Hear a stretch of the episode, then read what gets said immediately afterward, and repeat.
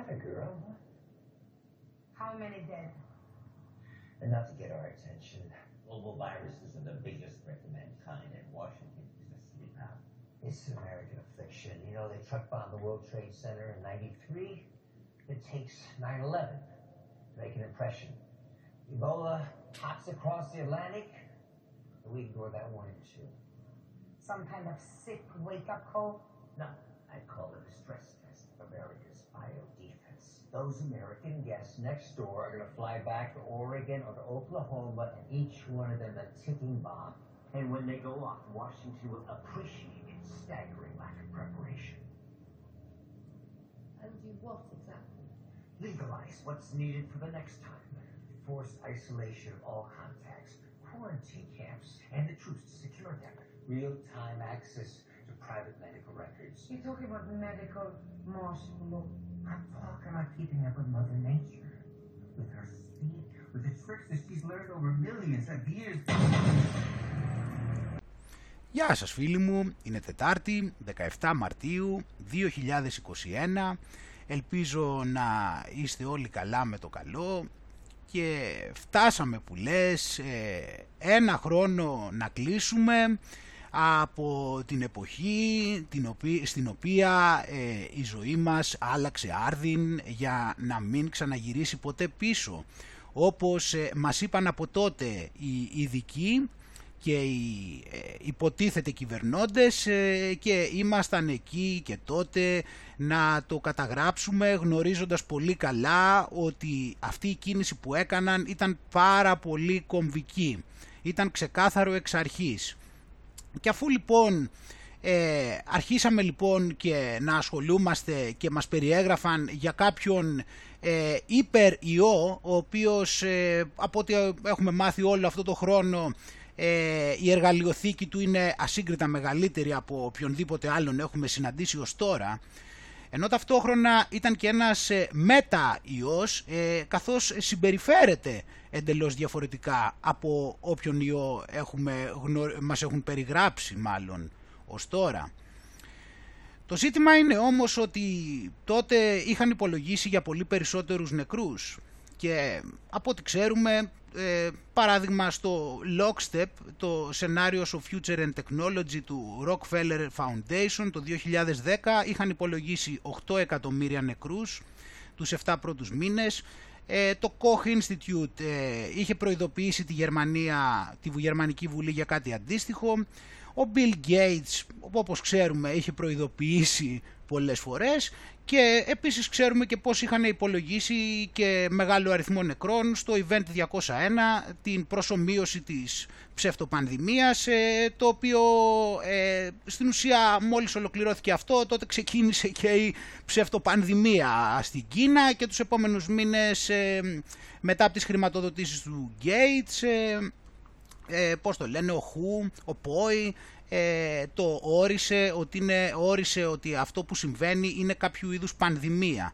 Ε, βασιζόμενος φυσικά και πάλι στο, βασιζόμενος στο Imperial College ε, το οποίο χρηματοδοτείται και αυτό από τον Gates ε, το οποίο είχε υπολογίσει ο Ferguson που έχουμε πει έτσι είχε υπολογίσει ότι στις Ηνωμένες Πολιτείες θα υπήρχαν 2,2 εκατομμύρια νεκροί και στην Αγγλία 700.000 τα έχουμε πει αυτά πολλές φορές το πρόβλημα λοιπόν ε, φίλοι μου ήταν ότι δεν συνέβη αυτό για κακή τους στίχη, για πολύ κακή τους στίχη.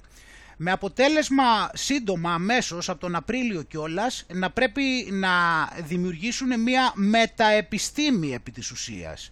Δηλαδή ε, καταρχήν άρχισαν να καταγράφουν τους θανάτους με έναν τρόπο που ποτέ δεν είχαν χρησιμοποιήσει πιο πριν. Δηλαδή όποιος ε, πέθαινε και ε, πιο πριν του είχαν βγάλει κάποιο θετικό τεστ, ε, τότε θετικό τεστ που αυτοί ισχυρίζονται ότι εντοπίζει κοροϊδοϊό, ε, αν αυτός είχε θετικό τεστ ε, δεν είχε σημασία από ότι πέθανε, αλλά τον κατέγραφαν σαν νεκρό από αυτή την υποτιθέμενη αρρώστια.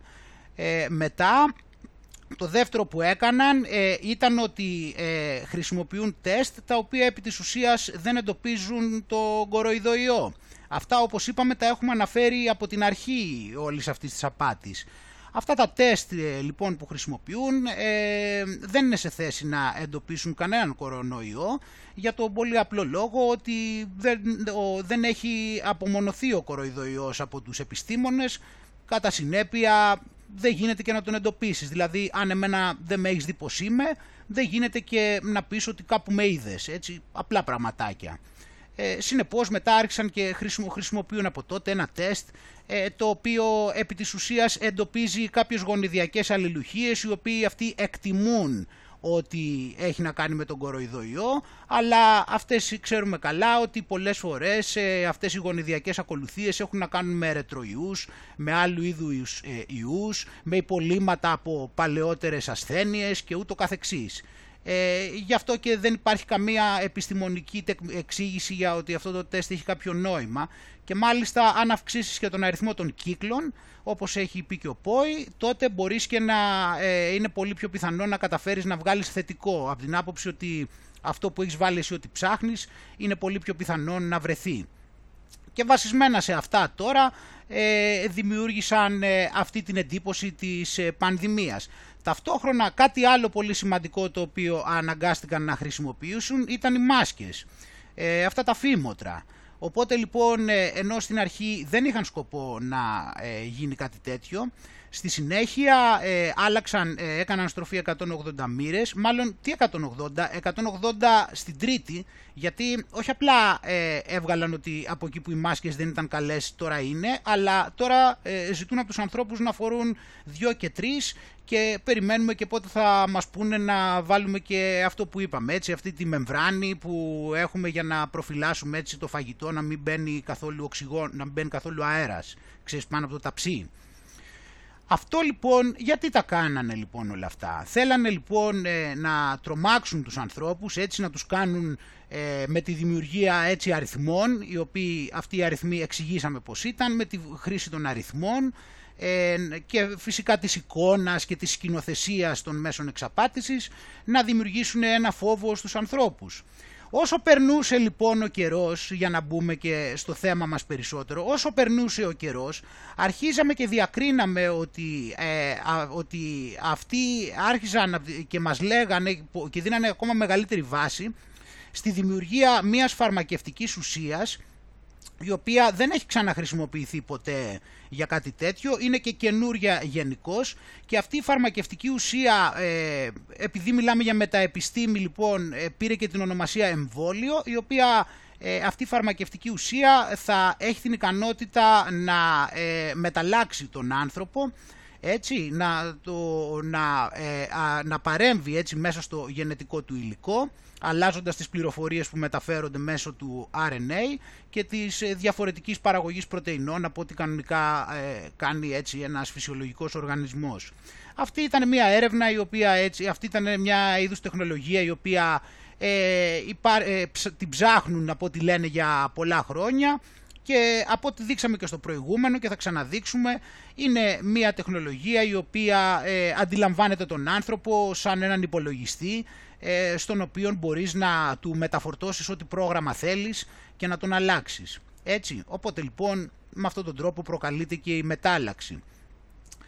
Ε, οπότε όσο περνούσε ο καιρός λοιπόν αρχίζαμε και βλέπαμε ότι αυτό, το, αυτό η φαρμακευτική ουσία έτσι όπως την ονομάζουν που τώρα τη λένε και την αποκαλούν εμβόλιο ενώ δεν, δεν μπορείς να το πεις έτσι κι αλλιώς εμβόλιο από την άποψη ότι δεν έχει καμία σχέση με αυτά που πριν έλεγαν εμβόλια. Δηλαδή ή αυτό είναι εμβόλιο ή τα προηγούμενα, δεν γίνεται να είναι και τα δύο. Ε, οπότε αρχίζουμε και βλέπαμε με τον καιρό έτσι αυτή την τεράστια αιμονή προς αυτό το πράγμα, προς την τεράστια, αυτή την τεράστια αιμονή. Και η αιμονή τους, ε, η οποία ποτέ δεν είναι συμφέρουσα όταν θέλεις να πουλήσεις κάτι, γιατί κανονικά πρέπει να κάνει τον άνθρωπο να είναι καχύποπτος όταν κάποιος επιμένει κάτι να του πουλήσει, ή, και μάλλον όχι να του πουλήσει, να του χαρίσει, έτσι, όταν κάποιος βλέπεις ότι επιμένει κάτι να στο χαρίσει, κανονικά θα πρέπει να είσαι καχύποπτος, έτσι δεν πάει. Ε, αυτή είναι μια δεινή θέση στην οποία λοιπόν βρέθηκαν για το λόγο που είπαμε, ότι δεν κατάφεραν να δημιουργήσουν ε, συνθήκες ε, πραγματικής πανδημίας όπως πολλοί θα ήθελαν και με αποτέλεσμα ο κόσμος να μην φοβάται. Εντάξει, Ε, οπότε λοιπόν ε, επειδή ο κόσμος ε, σε μεγάλο βαθμό δεν φοβάται ε, αναγκάστηκαν λοιπόν να, πάρουν, να δημιουργήσουν άλλους τρόπους οι οποίοι θα είναι πάρα πολύ πιεστικοί ούτως ώστε να πείσουν τον άνθρωπο να, να δεχτεί αυτό που του επιβάλλουν να το πάρει και δωρεάν κιόλας. Ε, οπότε λοιπόν σήμερα έτσι θα δούμε, θα δούμε διάφορα πράγματα σε αυτό τον άξονα και θα μπούμε βαθιά για να πούμε και να δούμε όχι μόνο την κατεύθυνση που βρισκόμαστε αυτή τη στιγμή που για μία ακόμα φορά θα έπρεπε να μας βάζει σε υποψίες όπως σου είπα για αυτή την τεράστια αιμονή. Ε, αλλά θα δούμε και με ποιο, θα δούμε κάποια αρνητικά περιστατικά όπως παράδειγμα τον Υπουργό Υγείας της Αυστραλίας ο οποίος ε, πήγε στο νοσοκομείο αμέσως μετά το εμβόλιο και θα έχει ενδιαφέρον για να δεις πώς το παρουσιάζει η επιφάνεια πληροφορίας. Θα δούμε και διάφορα άλλα πραγματάκια λοιπόν για το ποιους εμπιστευόμαστε και πώς έχει κατάσταση και εδώ έτσι μια γεύση από την Ελλάδα και θα δούμε πάλι διάφορα ε, κάποια στοιχεία ακόμα τα οποία δείχνουν πώς είναι η κατάσταση με τα εμβόλια. Αυτά τα τέλος πάντων τα λέμε εμβόλια τώρα είπαμε δεν αποτελούν εμβόλια, αλλά εντάξει τώρα για να συνεννοούμαστε θα δούμε ε, ε, την ε, αγωνιώδη έκκληση από τον Γκέρτ Βάντεν Μπόσε, ο οποίος είναι σημαντικά αυτά που είπε και θα το εξηγήσω μετά διότι είναι κάποιος ο οποίος είναι του συστήματος, δηλαδή είναι υπέρ των εμβολίων γενικώς. Δεν είναι από αυτή την περίπτωση που λέμε αρνητής και όχι μόνο αυτό, ε, αλλά έχει συνεργαστεί με τον Bill Gates, λέει, έχει συνεργαστεί, ήταν στην Gavi ε, και ούτω καθεξής. Οπότε θα δούμε κάποια πράγματα για εκεί και μετά θα σου δείξω λίγο, μετά, λίγο βαθύτερα τώρα το θέμα για να αρχίσουμε να μπαίνουμε λίγο να δούμε γιατί θα σου δείξω εδώ για το πώς ο, ίδ, ο ίδιος ο επιστήμονας της Μοντέρνα μας λέει ότι χακάρουμε το λογισμικό της ζωής που το έχει πει από τα προηγούμενα χρόνια πριν ξεκινήσει αυτή η ιστορία γιατί ε, αν και, και είναι και παράλληλο πάει δηλαδή είναι ακριβώς το ίδιο με αυτό που δείξαμε στο προηγούμενο επεισόδιο. Θα δείξουμε μετά για το πώς, δεν ξέρω αν γνώριζες, ε, για τους ψεύτικους εμβολιασμούς που είχε κάνει η CIA, τάχα μου, για να πιάσει τον Bin Laden, έτσι να πιάσει τον Bin Laden, να τον, ε, να τον δικάσει ότι και καλά, τι, να τον έπιανε και να τον δίκαζε ότι τι, ότι έριξε τους δίδυμους πύργους. Ε, θα δούμε λοιπόν διάφορα έτσι σε σχέση με αυτό, θα δούμε και πού έχει πάει το επίπεδο για να δούμε πού βρισκόμαστε. Και θα δούμε αυτό λοιπόν που σου είπα πριν με ποιο τρόπο σκοπεύουν να πιέσουν και γιατί σκοπεύουν να πιέσουν και αν υπάρχει και ποιο είναι τελικά όλη αυτή η αιμονή, τι είναι όλη αυτή η αιμονή έτσι να τα συνδέσουμε λιγάκι και να δούμε στο τέλος για το που θέλουν να το τραβήξουν όλο αυτό και θα δούμε όμως και από την πλευρά μας, θα δούμε όμως και την άλλη πλευρά ταυτόχρονα πηγαίνοντας προς το τέλος. Ε, αυτά και διάφορα άλλα όμορφα πράγματα, ε, καλά μάλλον ενδιαφέροντα, όμορφα δεν θα το έλεγες. Ε, οπότε λοιπόν ε, πριν ξεκινήσουμε να ευχαριστήσουμε πολύ τα blog και τα site που έβαλαν το προηγούμενο βίντεο.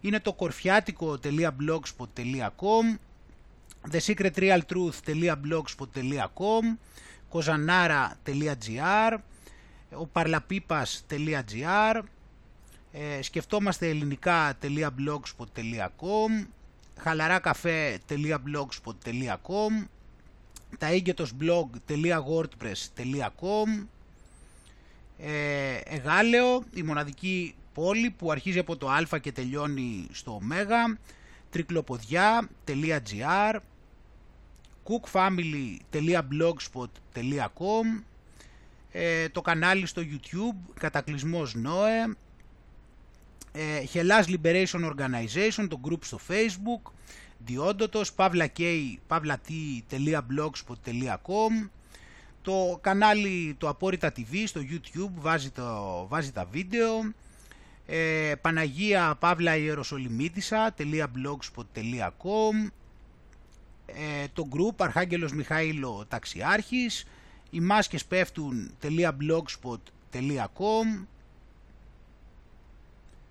εργαζόμενοι demos.blogspot.com λουτράκι οδυσσέας.blogspot.com ο ασκητής.blogspot.com και ε, η σελίδα Global Hellenic Resistance του Zionists, Masons and Satanists. Ευχαριστώ θερμά όλους όπως πάντα που βάλατε το βίντεο και βοηθήσατε έτσι να προωθηθεί η αλήθεια αυτό το περίεργο και δύσκολο καιρό και ευχαριστώ πάρα πολύ όπως πάντα φίλοι μου, φίλοι μου και σας ε, για τη στήριξή σας και τον καλό σας το λόγο πάντα να είστε καλά και σας ευχαριστώ και σας έτσι το άγνωστο site blog όπως είπαμε που ενδεχομένως να έβαλε κάπου το βίντεο και να μην το βρήκα.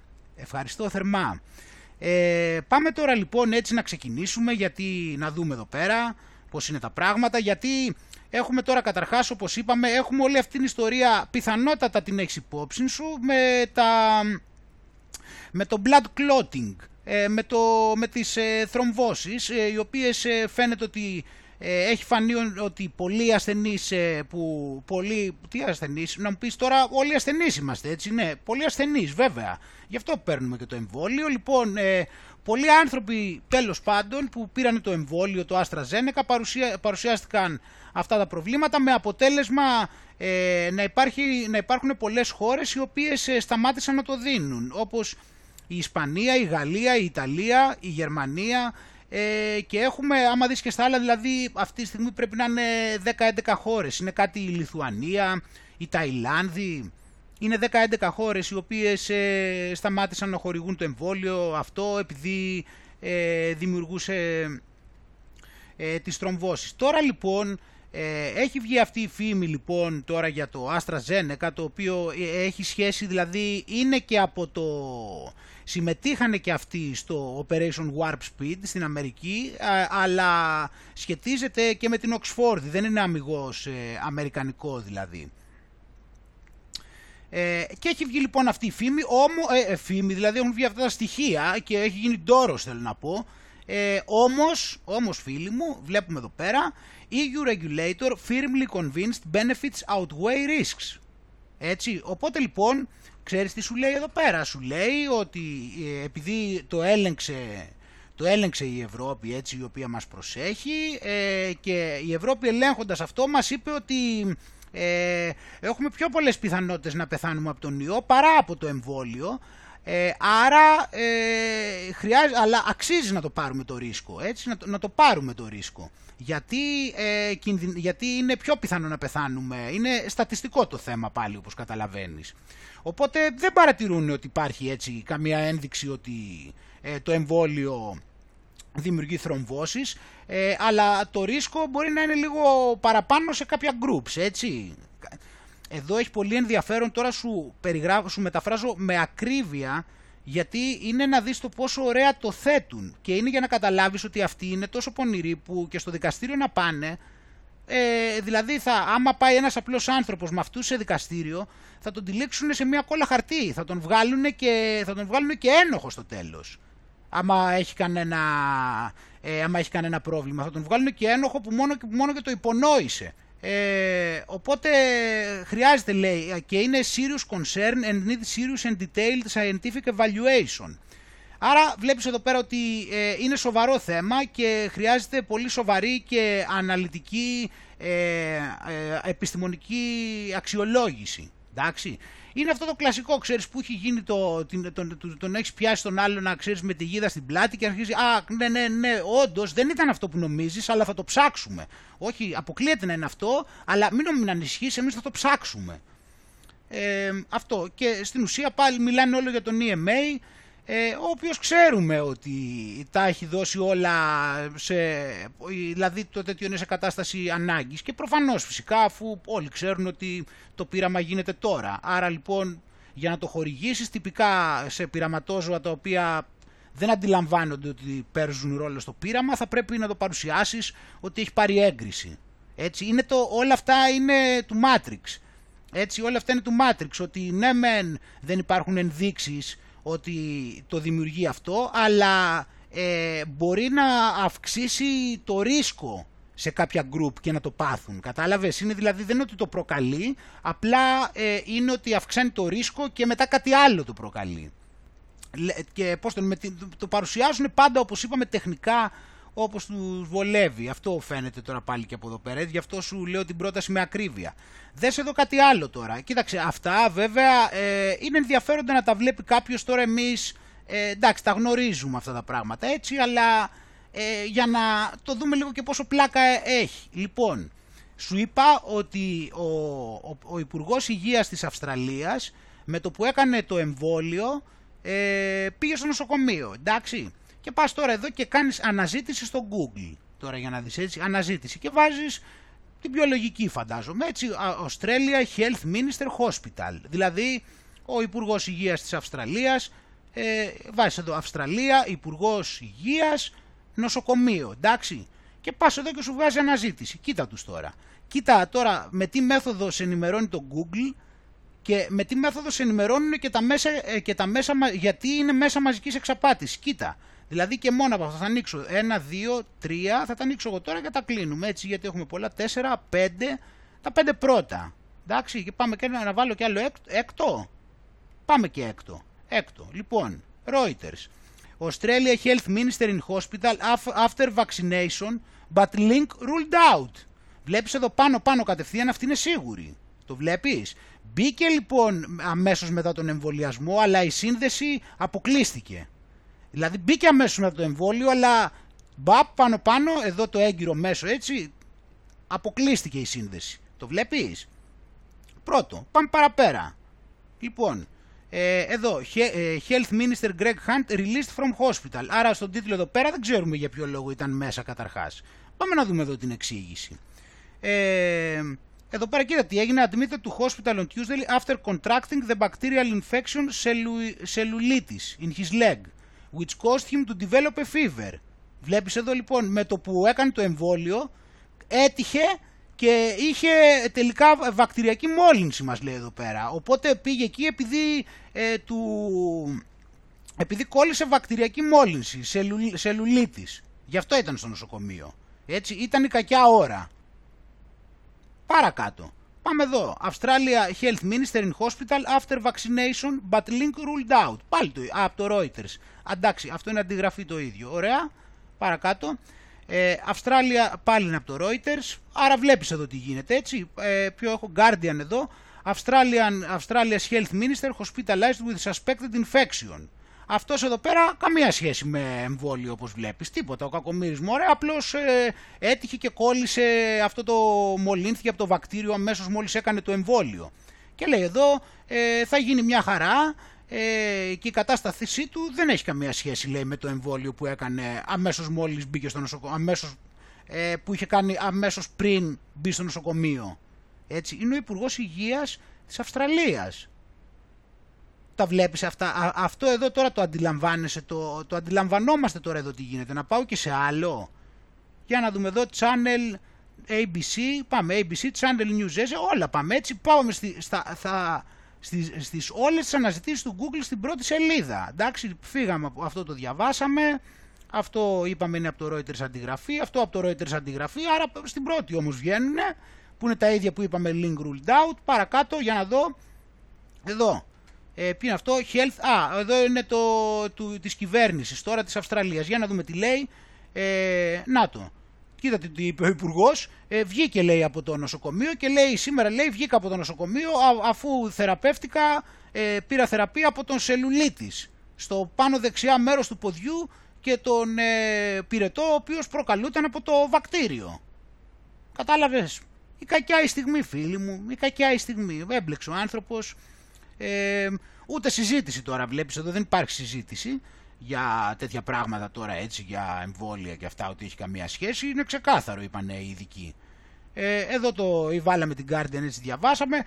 Ε, αυτό εδώ πέρα πάλι πρέπει να είναι το ίδιο με, του, πάλι το ίδιο με το Reuters.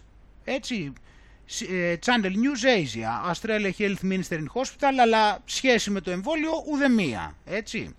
Ε, άλλο, ε, αυτό εδώ πέρα πάλι αυτό, αυτό πρέπει να είναι το ίδιο με την Guardian, αυτή πια είναι, ABC Net AU, ε, με πιθανή μόλυνση κι αυτός, ε, και εδώ πέρα έτσι με πιθανή μόλυνση όπως είπαμε ο Υπουργός Υγείας, εδώ πέρα για να δούμε theconversation.com, ε, ορίστε ο Υπουργός Υγείας λέει πάει στο νοσοκομείο με μόλυνση και λέει μην κατηγορείτε το εμβόλιο.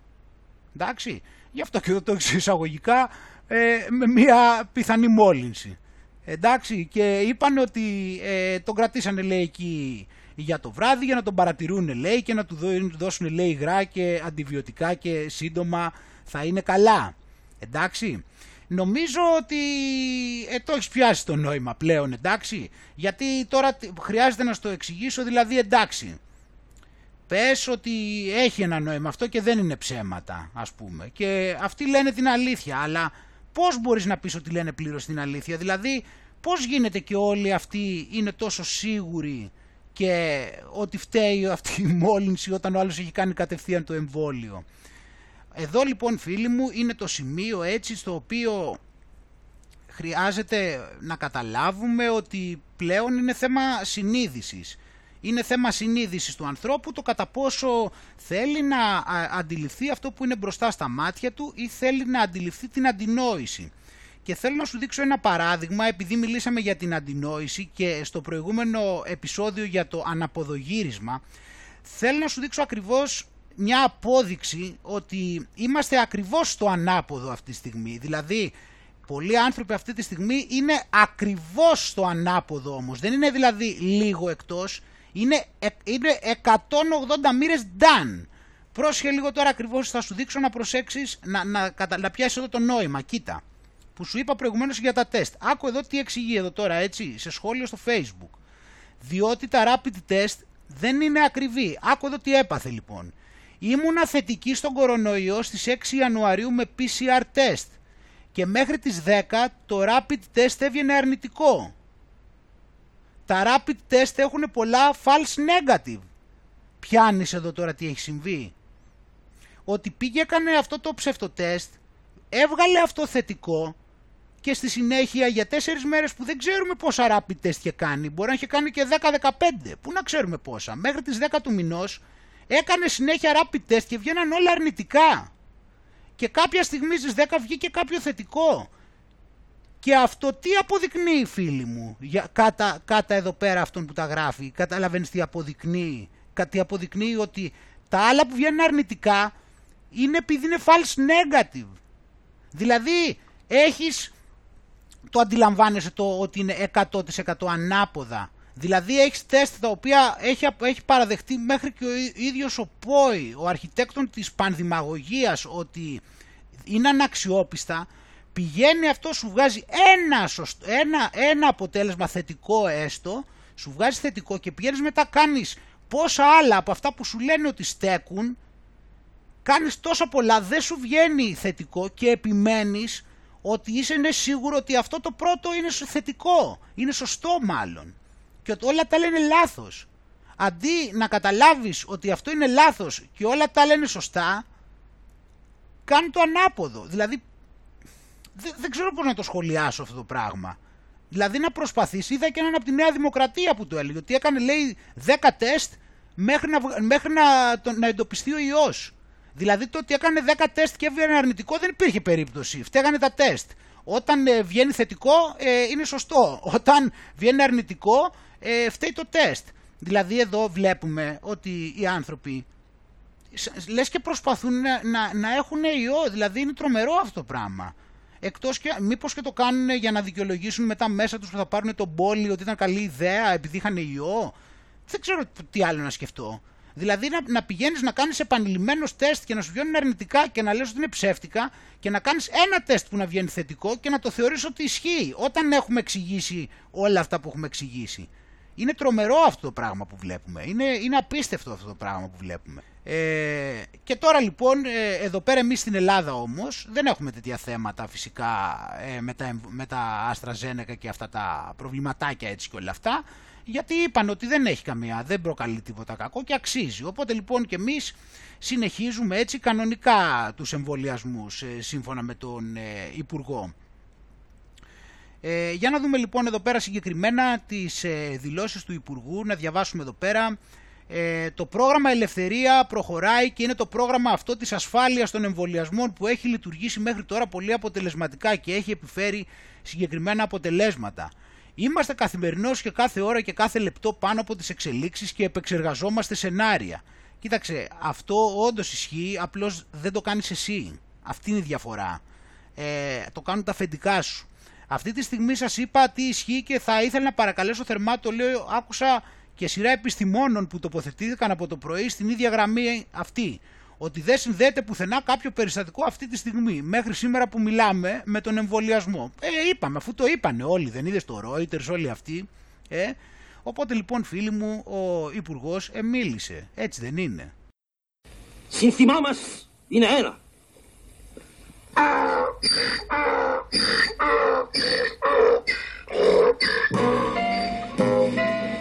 Παράλληλα, ξέρεις, κυκλοφόρησε, κάπου, κάπου ακούστηκε έτσι τις προηγούμενες μέρες, ότι θα έχεις το περιθώριο, θα μας δώσουν το περιθώριο να μπορούμε και να διαλέξουμε ποιο εμβόλιο θα κάνουμε. Αλλά χαρήκαμε απότομα, δεν ισχύει κάτι τέτοιο, δεν θα είμαστε σε θέση να επιλέξουμε ποιο εμβόλιο θα κάνουμε, αλλά ε, θα μας πούνε αυτοί και για αυτό. Το οποίο καταλαβαίνεις έτσι είναι πάρα πολύ λογικό σε μια ελεύθερη κοινωνία. Δηλαδή δεν φτάνει που προσπαθούν να μας βάλουν όλους να πάμε να πάρουμε τον πόλη, αλλά δεν μας δίνουν ούτε καν το περιθώριο να διαλέξουμε. Αυτό μας λέει. Έτσι. Ε, οπότε γιατί, γιατί αυτοί ξέρουν καλύτερα. Τώρα δεν μπορούμε εμείς τώρα να καθόμαστε να αποφασίζουμε αυτά τα πράγματα. Αυτά τα ξέρουν οι ειδικοί. Εντάξει.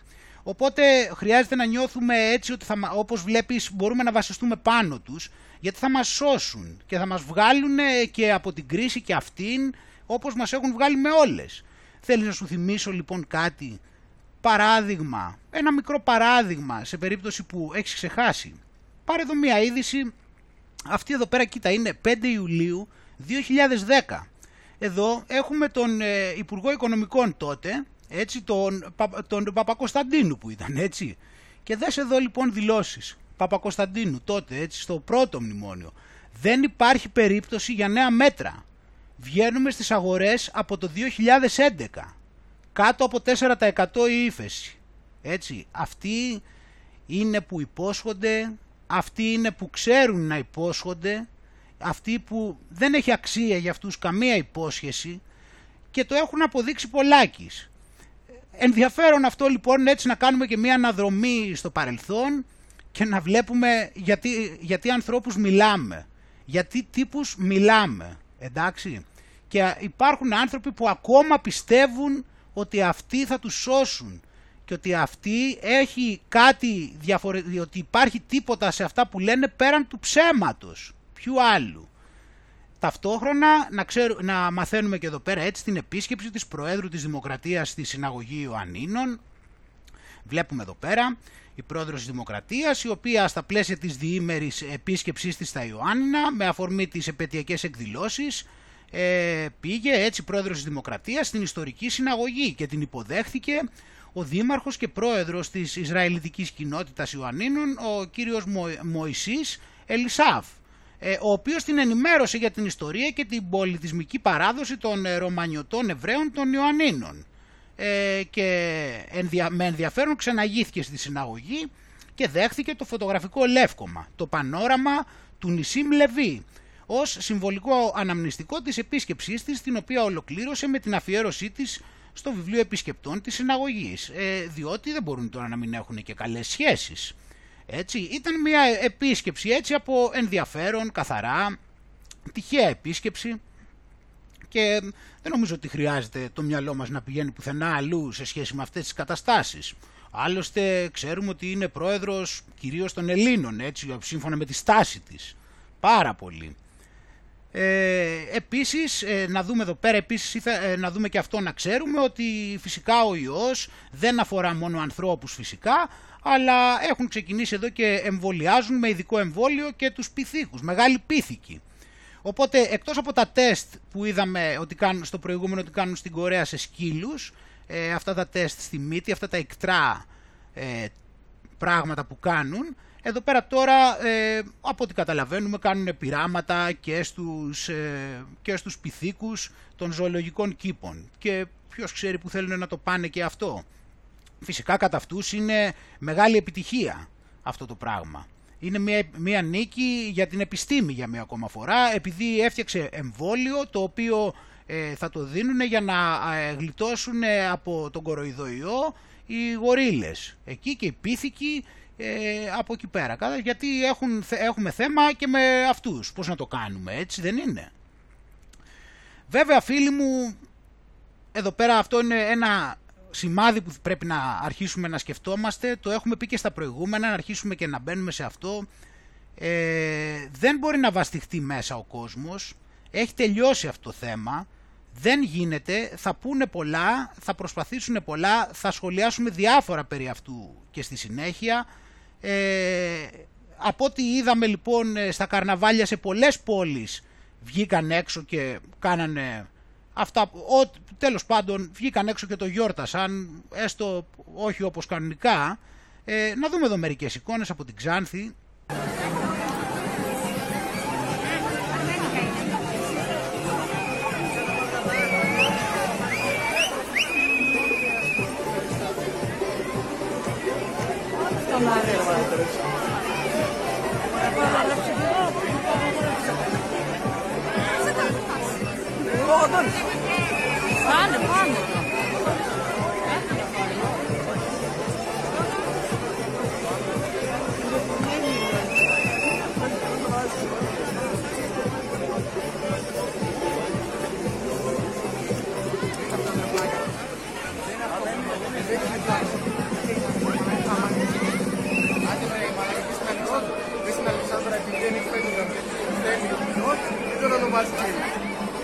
ಮಾತಾಡ್ತೀನಿ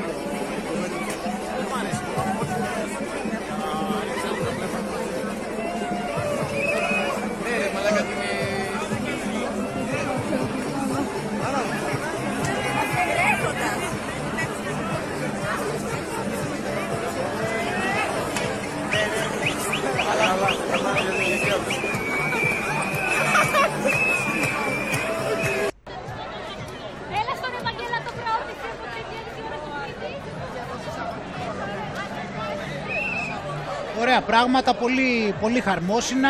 Ε, έγινε σε, σε διάφορες πόλεις της Ελλάδος, πάρα πολύ χαρμόσυνα. Δεν μπορεί πλέον, δεν, δεν μπορεί να μαζευτεί πλέον αυτό το πράγμα και το ξέρουν. Θα δούμε και στη συνέχεια. Ε, πριν προχωρήσουμε όμως λοιπόν και δούμε κάποια στο σημαντικά... Βασικά τι να, τι να πρωτοποιείς. Ε, έχουμε εδώ πέρα καταρχάς να, να δούμε εδώ ε, έχουμε από το CDC, από το Κέντρο Λοιμόξεων των Ηνωμένων Πολιτειών λοιπόν, την καταγραφή. Έχουμε καταγράψει λοιπόν μέχρι τις ε, 5 Μαρτίου έχουν καταγραφεί 31.079 ε, αρνητικά συμπτώματα και 1500, ε, 1524 θάνατοι μετά από εμβολιασμούς από, το, από τη Pfizer και τη Moderna. Οπότε έτσι εδώ έχουμε το 1524 θάνατοι όπως βλέπουμε και έχουμε 5.806 ε, στην εντατική άτομα 630 μόνιμες αναπηρίες και 3.477 ε, είσοδοι σε νοσοκομεία. Οκ. Επίσης ε, υπάρχει και μια άλλη, και μια άλλη σελίδα όπου βάζει στοιχεία το CDC. Ε, εδώ ας πούμε, εδώ, εδώ πέρα έτσι, πάνω στη, στο τέτοιο δεν ήταν στο, από το VAERS που ήταν το άλλο, αυτό ήταν από το CDC, το οποίο στις 9 Μαρτίου, όπως θα δούμε εδώ, έχουν, έχει καταγράψει ε, 1913 θανάτους, έτσι. Α, αυτό λέει είναι από το, ε, αυτό εδώ πέρα πάλι είναι από το VAERS λοιπόν, ναι, και έχει γράψει 1913 θανάτους. Ε, το έχει κάνει δηλαδή, είναι πάρα Οπότε καλά πάμε έτσι, δεν, είναι- δεν είναι άσχημα, γιατί αυξήθηκαν από 100 που είχε στην, ε, στην άλλη τη σελίδα, αλλά αυτό ήταν και 5, με- ήταν στις 5 Μαρτίου, ενώ στις 9 είμαστε, είμαστε στους 1637 θανάτους. Καλά πάμε έτσι. Ε, οπότε και μας εξηγεί βέβαια να ξέρουμε έτσι ότι φυσικά για να μην ανησυχεί κανείς έτσι μην κοιτάς αυτά εδώ πέρα τα λένε από μόνοι τους αυτοί που τα έπαθαν έτσι. Δεν, είναι- ή ότι συνέβησαν ε, είναι ότι χρονικά συμπίπτουν ότι έγιναν μετά το εμβόλιο. Δεν είναι ότι έχει καμία σχέση έτσι όπως είπαμε πριν και με τον Υπουργό. Οπότε λέει ότι μία έρευνα λέει το CDC, ότι μία έρευνα λέει από τις ε, ε, εργαστηριακές πληροφορίες, έτσι, τις κλινικές πληροφορίες μαζί και με τα πιστοποιητικά θανάτου και την αυτοψία και τα ιατρικά ε, στοιχεία, το ιατρικό αρχείο έδειξε ότι δεν υπάρχει ε, καμία απόδειξη ότι ε, ο εμβολιασμός έπαιξε κανένα ρόλο στο θάνατο αυτών των ασθενών. Όχι καλέ, είπαμε όλα είναι συμπτωματικά, είναι τυχαία. Ήταν η κακιά η ώρα. Ήταν η κακιά η ώρα Ε, δυστυχώς, δυστυχώς ήταν η κακιά η ώρα και ευτυχώς που υπάρχει και το CDC να ξεκαθαρίσει σε περίπτωση που μας περάσει καθόλου από το μυαλό ότι υπήρχε περίπτωση να παίξει κάποιο ρόλο αυτό το τρομερό, καταπληκτικό, υπέροχο, θαυμάσιο εμβόλιο. Είναι μία κούκλα. Ε, και τώρα εδώ, όπως σου είπα πριν, ε, που σου ανέφερα τον Γκέρτ Φάντεν Μπόσε. Ο Γκέρτ Φάντεν Μπόσε λοιπόν, για να δεις κιόλας εδώ κάποια πράγματα το βιογραφικό του, ε, ήταν, είναι ότι είναι με ανεξάρτητος ιολόγος, είναι με διδακτορικό φυσικά και έχει εργαστεί στο παρελθόν σε ΜΚΟ, στην Gavi, δηλαδή που έχουμε δείξει ποια είναι η Gavi, που συνεργάζεται με τον Bill, τον Boy κτλ.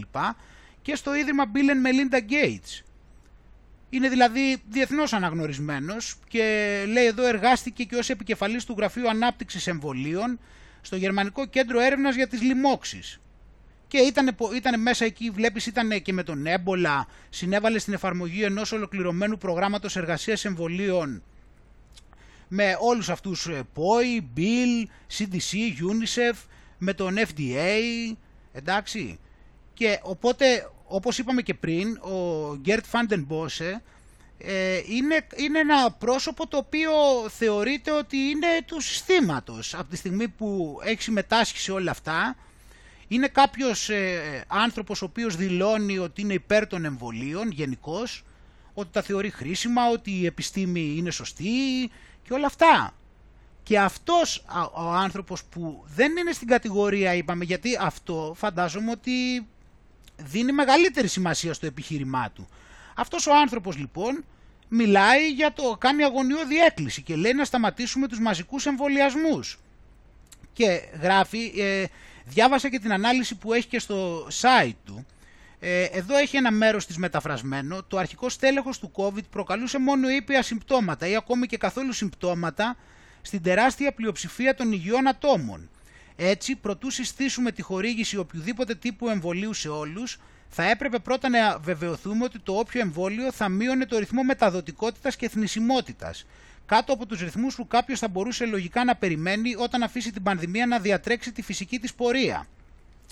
Εδώ πέρα φίλοι μου μιλάει για την ε, ανοσία της αγέλης και σου λέει ότι όταν ε, υποτίθεται ότι έχεις μια έξαρση πανδημίας, αυτού του είδους τα εμβόλια, τα οποία αυτό, τα ονομάζονται prophylactic vaccines, αυτά τα εμβόλια λοιπόν τα οποία βγάζουν σου λέει ότι για να είναι χρήσιμα θα πρέπει να έχουν κάποιο τρόπο που να προλάβουν την ανοσία γέλης που έτσι και αλλιώς θα γινόταν από μόνη της. Οπότε εσύ κάνεις το εμβόλιο για να έρθει η ανοσία πιο γρήγορα. Εδώ πέρα όμως δεν ισχύει κάτι τέτοιο.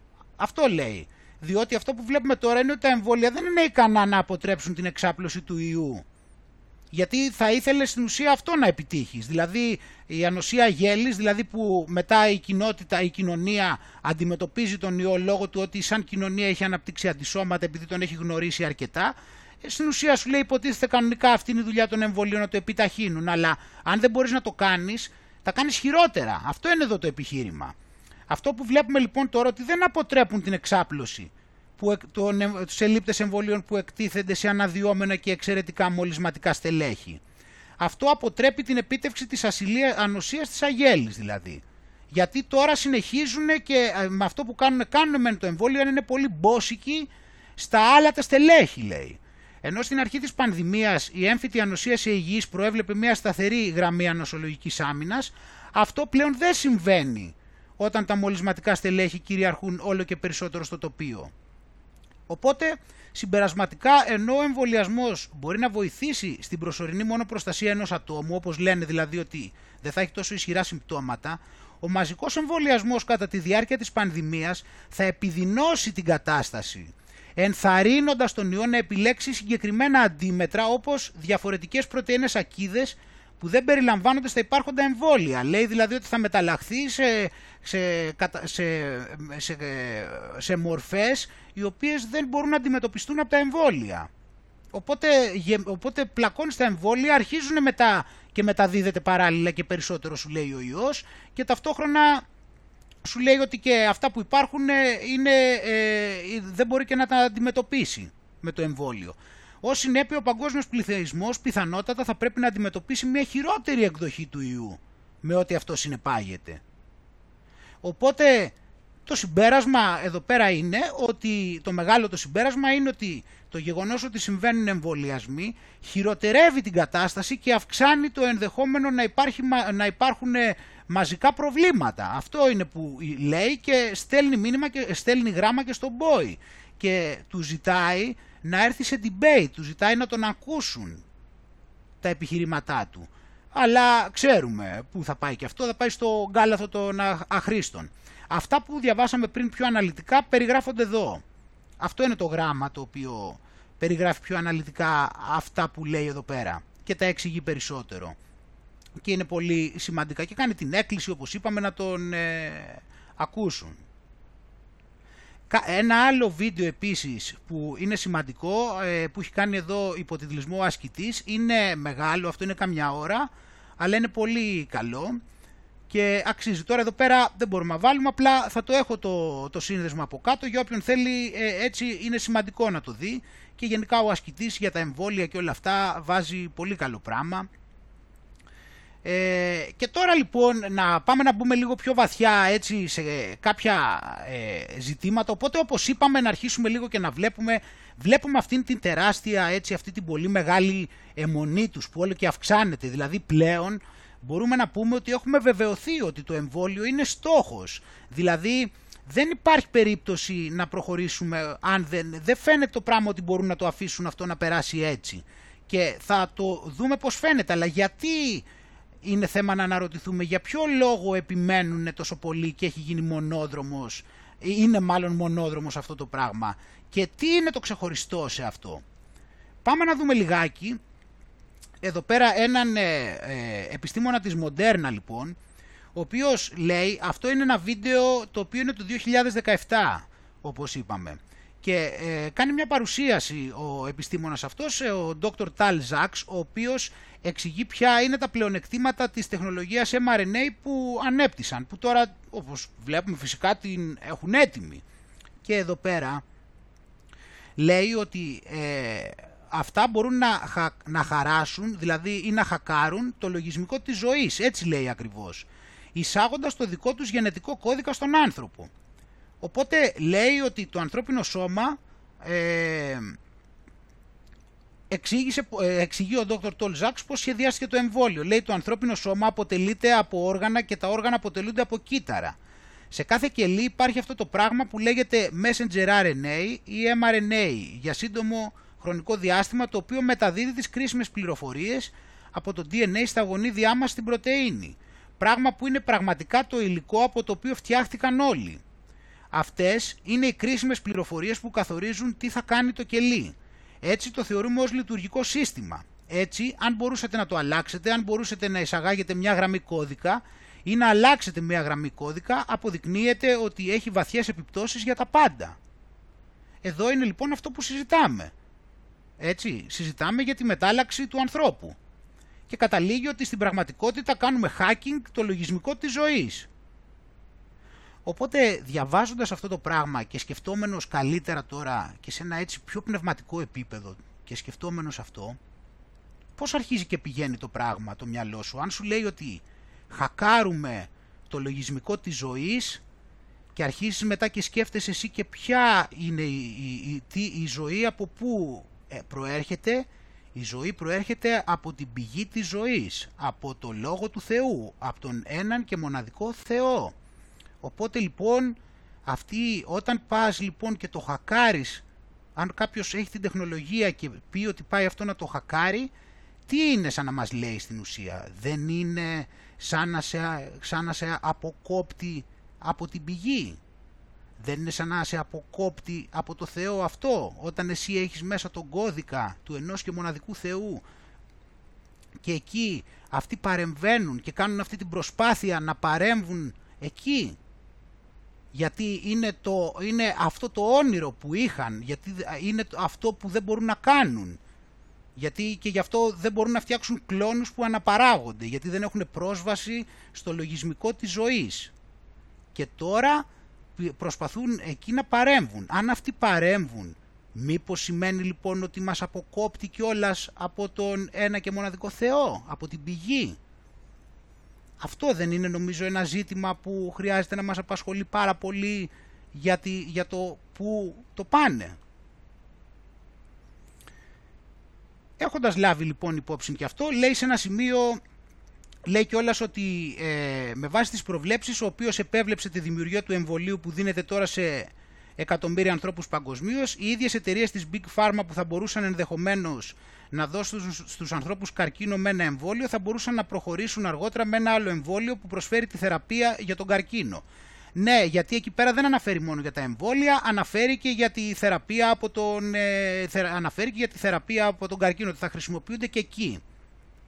Εμείς δείξαμε στο προηγούμενο για τη Μοντέρνα, πάλι είπαμε ότι αυτά, αυτά που βλέπουμε εδώ τα δείξαμε όπως τα λέει και το site της Μοντέρνα. Έτσι. Οπότε τώρα, αν τα λάβουμε αυτά υπόψη, δεν αρχίζει λίγο και να δείχνει το πράγμα λίγο, δηλαδή τι καλύτερο θα μπορούσε να έχει ένα χάραγμα από το να σε αποκόπτει από την πηγή; Έτσι δεν είναι. Οπότε νομίζω ότι πλέον μπορούμε επίσημα να αρχίζουμε και να συζητάμε ότι έχουμε καταλάβει από πού έχουν σκοπό να έρθει το χάραγμα. Και επειδή έχει να κάνει φυσικά με πνευματικά ζητήματα, να έχουμε και στο μυαλό μας ότι ε, αυτά τα ζητήματα περί, ε, σε σχέση με το Θεό και με το πώς θα μπορέσουν να βρουν τη σύνδεση του ανθρώπου με το Θεό για να την αποκόψουν φυσικά. Ε, θα δούμε εδώ πέρα ότι έχει γίνει μια συζήτηση και ε, έρευνες τα τελευταία χρόνια σε σχέση με, το, με αυτό το γονίδιο το οποίο λέγεται VMAT2, VMAT2 ε, εδώ πέρα έχουμε μία έρευνα ε, η οποία βασίστηκε καταρχήν σε αυτό που ονομάζουν ως υπόθεση διότι δεν το θεωρούν και πλήρως αποδεδειγμένο ε, και είναι ένα βιβλίο του Dean Hammer το οποίο λέγεται The God Gene, το γονίδιο του Θεού και πώς η πίστη βρίσκεται στα γονίδια μας. Εδώ πέρα έχουν γίνει διάφορες δοκιμές έτσι και υπάρχει και αυτό το βιβλίο. Ε, αυτή τη στιγμή θεωρείται ότι ε, θεωρείται ακόμα ότι είναι κάποια υπόθεση αυτό και ότι δεν ε, είναι ότι έχουν σαφείς αποδείξεις από την άποψη ότι ε, υπάρχουν και άλλοι παράγοντες που επηρεάζουν σου λέει την, ε, το πώς επηρεάζεται η πίστη στον άνθρωπο ξέρεις η, η αντίληψη του θείου η πνευματικότητα. Αυτά ψάχνανε δηλαδή και, και υπο, υποθέτουν ότι αυτό το συγκεκριμένο γονίδιο ε, παίζει μεγάλο ρόλο. Δηλαδή, αν ε, έχεις πιο πολύ, αν είναι πιο ενεργοποιημένο αυτό προφανώς, ε, ενεργοποιούνται έτσι και περισσότερο όλο αυτό η πνευματικότητα και όλα αυτά.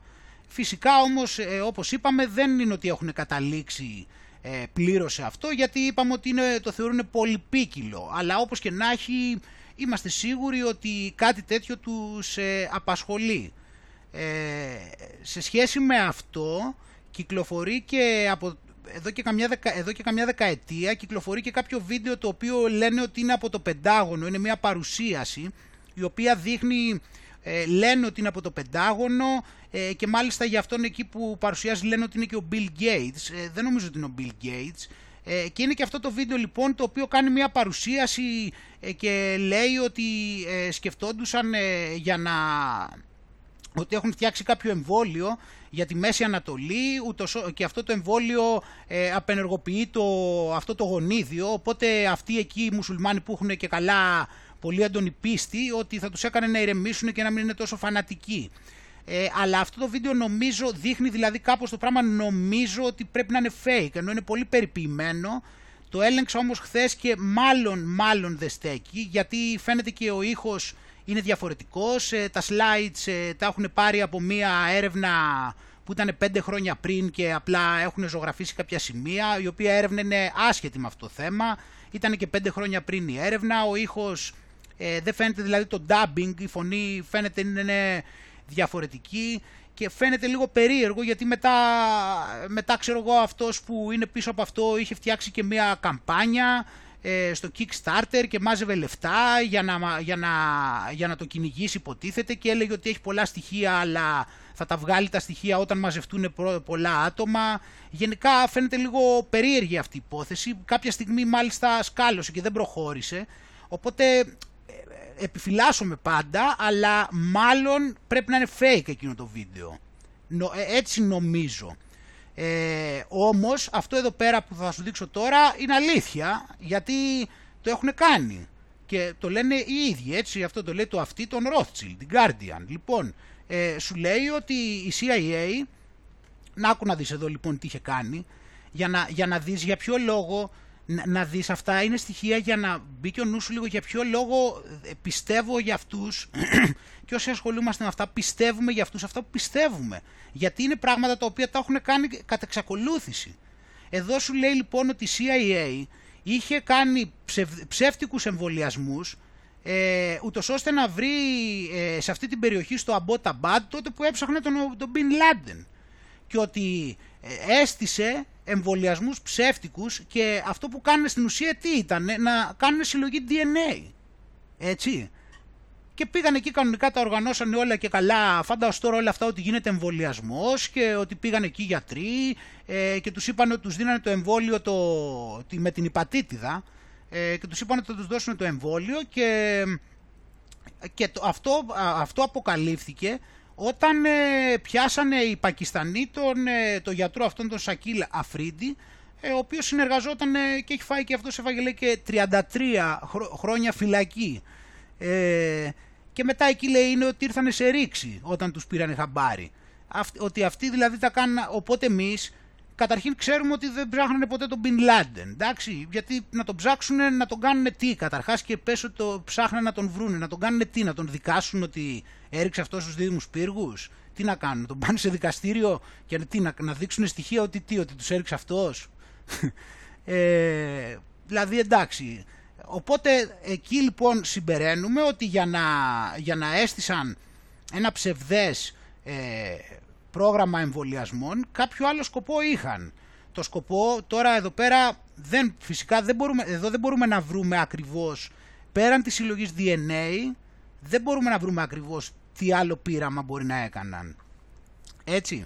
Ε, πιθανότατα όμως εκτός από τη συλλογή DNA ε, γιατί λέει ότι και καλά ε, ε, αυτοί δεν ξέρουν καν να φανταστείς, δεν ξέρουν πώς τα καταφέρανε και κάνανε συλλογή DNA. Γιατί λένε ότι το κάνανε για DNA, αλλά αυτοί δεν καταλαβαίνουν και αν έκανε και συλλογή DNA κιόλας και πώς το έκανε. Ε, έχουν, έχει δηλαδή και αυτούς εδώ πέρα τους ε, προβληματισμούς. Οπότε ε, εδώ πέρα πιθανότατα πρέπει να γίνανε κάποια πειράματα.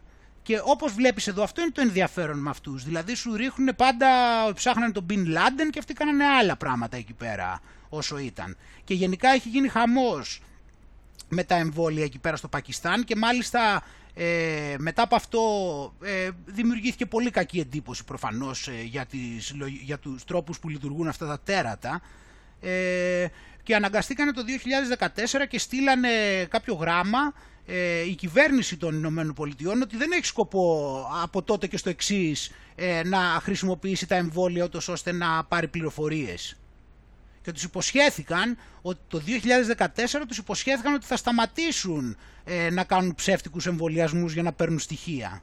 Φαντάσου τώρα γιατί μιλάμε έτσι; Ε, γιατί γίνανε φασαρίες διότι ε, πήγανε κάποιοι και σκοτώσανε αυτούς που έκαναν εμβολιασμούς. Οπότε, να, οπότε εντάξει. Και γι' αυτό έγινε μετά, στείλανε μετά ε, γράμμα στις Ηνωμένες Πολιτείες κάποιοι καθηγητές, καθηγητές ήταν νομίζω, ε, και ζήτησαν να σταματήσουν τους εμβολιασμούς διότι γίνεται χαμός. Τους, ε, επειδή δηλαδή έχουν αρνητική εικόνα για τα εμβόλια, πηγαίνουν και κάνουν επιθέσεις σε αυτούς που κάνουν τα εμβόλια και γίνεται γενικώς ένας χαμός. Ε, αλλά να κρατήσουμε λοιπόν το πιο σημαντικό έτσι, ότι το να κάνουν ψευδείς εμβολιασμούς με άλλο σκοπό είναι κάτι το οποίο το έχουν κάνει πολλές φορές. Θεωρείται δηλαδή δεδομένο. Να το ξέρουμε γιατί μιλάμε αυτή τη στιγμή όταν μας λένε ότι κάνουν εμβόλια. Πού να ξέρεις τι κάνεις; Πού να ξέρεις τι κάνεις; Εδώ κοίτα πόσα χρόνια πριν και τώρα εντάξει μεταλήθηκε. Τους είπανε εντάξει δεν θα το ξανακάνουμε. Ωραία ωραία εντάξει μια χαρά. Οπότε αν βρισκόμαστε λοιπόν τώρα σε ένα τέτοιο σημείο όπου ο μαύρος αυτή την ώρα θέλει να πάρει μαζί του όσο πιο πολλούς γίνεται έτσι, αρχίζουμε λιγάκι, λίγο να το βλέπουμε αυτό το πράγμα, το πώς κουμπώνει, ότι είναι πάρα πολύ σημαντικό για αυτό να πάρει μαζί του όσους μπορεί, διότι βλέπεις ότι δεν κάνει πίσω σε σχέση με τους εμβολιασμούς και ότι, και ότι είναι ο βασικός του στόχος και όλα πάντα αναγκαστικά περιφέρονται γύρω από εκεί και είδαμε τώρα λοιπόν για ποιο λόγο τον έχει πιάσει τέτοια μεγάλη μανούρα. Ε, τώρα λοιπόν, να, να δούμε λοιπόν τώρα ποιο είναι το τελευταίο στάδιο σε όλο αυτό. Ποιο θα ήταν ιδανικά λοιπόν το τελευταίο στάδιο. Ποιο, τώρα λοιπόν αυτό εδώ είναι το ξεκίνημα του τελευταίου σταδίου. Σου λέει λοιπόν ότι η Μοντέρνα κάνει, έχει αρχίσει τεστ ε, για το εμβόλιο σε μικρά παιδιά από 6 ετών, ε, 6 μηνών ως 11 χρονών. Εδώ λοιπόν είναι το σημείο που λέμε game over εδώ πέρα. Εδώ είναι το σημείο λοιπόν που ξεκινάει ακριβώς το τελευταίο στάδιο. Διότι δεν θέλει να αφήσει πίσω κανέναν όπως έχουμε πει. Leave no one behind, το έχει πει. Εδώ είναι το τελευταίο στάδιο που θέλει να επιτύχει. Είναι το, εδώ είναι το ιδανικό του. Δεν πάει πιο πέρα. Δεν πάει, εντάξει, πάει και πριν από τους 6 μήνες, αλλά μετά εντάξει, θα είναι ευκολάκι. Να πάει 6 μήνες ζωής θα είναι σιγά, εντάξει. Εδώ πέρα, αλλά ε, από εδώ πέρα λοιπόν πιάνει όλη την γάμα της ζωής από τους 6 μήνες και μετά. Έτσι. Ε, το μαθαίνουμε αυτό λοιπόν για να δούμε πόσο ταχύτατα κινούνται, πόσο ταχύτατα κινούνται γενικώς και ένας λόγος που κινούνται ταχύτατα είναι επειδή θέλουν, ε, θέλουν όσο λένε ότι υπάρχει κοροϊδοϊός να ότι οι θάνατοι που θα προκύπτουν από το εμβόλιο να μπορούν να δικαιολογούνται σαν κοροϊδοϊός. Οπότε όσο πιο πολύ βιαστούν, αυτός είναι και ένας λόγος, όσο πιο πολύ βιαστούν γίνεται επειδή ε, θα μπορεί ακόμα να ισχύει η δικαιολογία ότι οι θάνατοι ήταν από κοροϊδοϊό και να μην λένε ότι ήταν από το, από το μπόλιασμα. Οπότε είναι ένας λόγος να είναι πάρα πολύ βιαστική. Και εκεί είδαμε λοιπόν πώς πηγαίνουν έτσι στο τελευταίο στάδιο. Δεν, αυτό είναι δηλαδή ο, ο, ο απόλυτος σκοπός. Να φτάσει στο σημείο που δεν θα έχει μείνει πίσω κανένας ανεμβολίαστος. Εντάξει. Ε, και επειδή λοιπόν ε, είναι η, η, η τελική φάση του, θα λέγαμε, έτσι έχουμε φτάσει στο σημείο της τελικής φάσης, ε, δεν είναι ε, να, να παρατηρήσουμε ότι έγινε ντόρος μεν με το El Diablo, το οποίο θα πάει στη Eurovision, το, το τραγούδι έτσι, το, το, το κυπριακό, δεν είναι κυπριακό, που θα είναι από την Κύπρο. Δηλαδή, άκου τώρα λογική έτσι, δηλαδή αυτό είναι, αυτό είναι τώρα διαγωνισμός. Δηλαδή θα πάει να πει ένα τραγούδι που είναι στην ισπανική γλώσσα ε, σε, σε, σε, και καλά σε διαγωνισμό ο οποίος εκπροσωπούνται οι χώρες. Δηλαδή η χώρα, η χώρα δεν πρέπει να λέει κάτι παραδοσιακό. Δηλαδή ο, ε, δηλαδή ο Ιταλός θα λέει κινέζικα, ο Άγγλος να λέει ξέρω εγώ ε, ε γαλλικά, ε, ξέρω εγώ δηλαδή αυτό, αυτό τώρα τι, τι έχει, δηλαδή αυτό μετά λέμε τώρα, πες, πέρα από αυτά τώρα, παρένθεση, πες ότι ήταν νορμάλ τραγούδια και ήταν όμως πάλι ισπανικά, δηλαδή αν κέρδιζε εδώ ποιος θα κέρδιζε, η Κύπρος ή η Ισπανία; Τέλος πάντων, ε, οπότε εδώ σε αυτό το, το υπέροχο άσμα, το τυχαία επιλεγμένο, η ηρωίδα δίνει την καρδιά της στο διάβολο. I gave my heart to El Diablo, τον οποίο αγαπά. I love El Diablo. Θα καούν μαζί στην κόλαση. Tonight we're gonna burn in a party. It's heaven in hell with you. Ενώ παράλληλα ως άλλη μάγισσα θα χορέψει στο φεγγαρόφωτο. Tonight we're gonna dance in the moonlight. Ε, οπότε το, αυτό που το δείχνω όμως γιατί η φετινή Eurovision θα... Ε, καλά το λέει εδώ, απλώς ε, είναι ο συνδυασμός με αυτά που λέμε, εντάξει, διότι κοίτα εδώ τους τίτλους. Ε, έχουμε λοιπόν από τη μία εμφανίζονται οι υπερασπιστές του σκότους και της φθοράς, El Diablo, διάβολος, έτσι, Dark Side από τη Φιλανδία, σκοτεινή αθέατη πλευρά, Fallen Angel, Έκτοτος άγγελος δηλαδή, ο Εωσφόρος η Νορβηγία, Last Dance η Ελλάδα, τελευταίος χορός.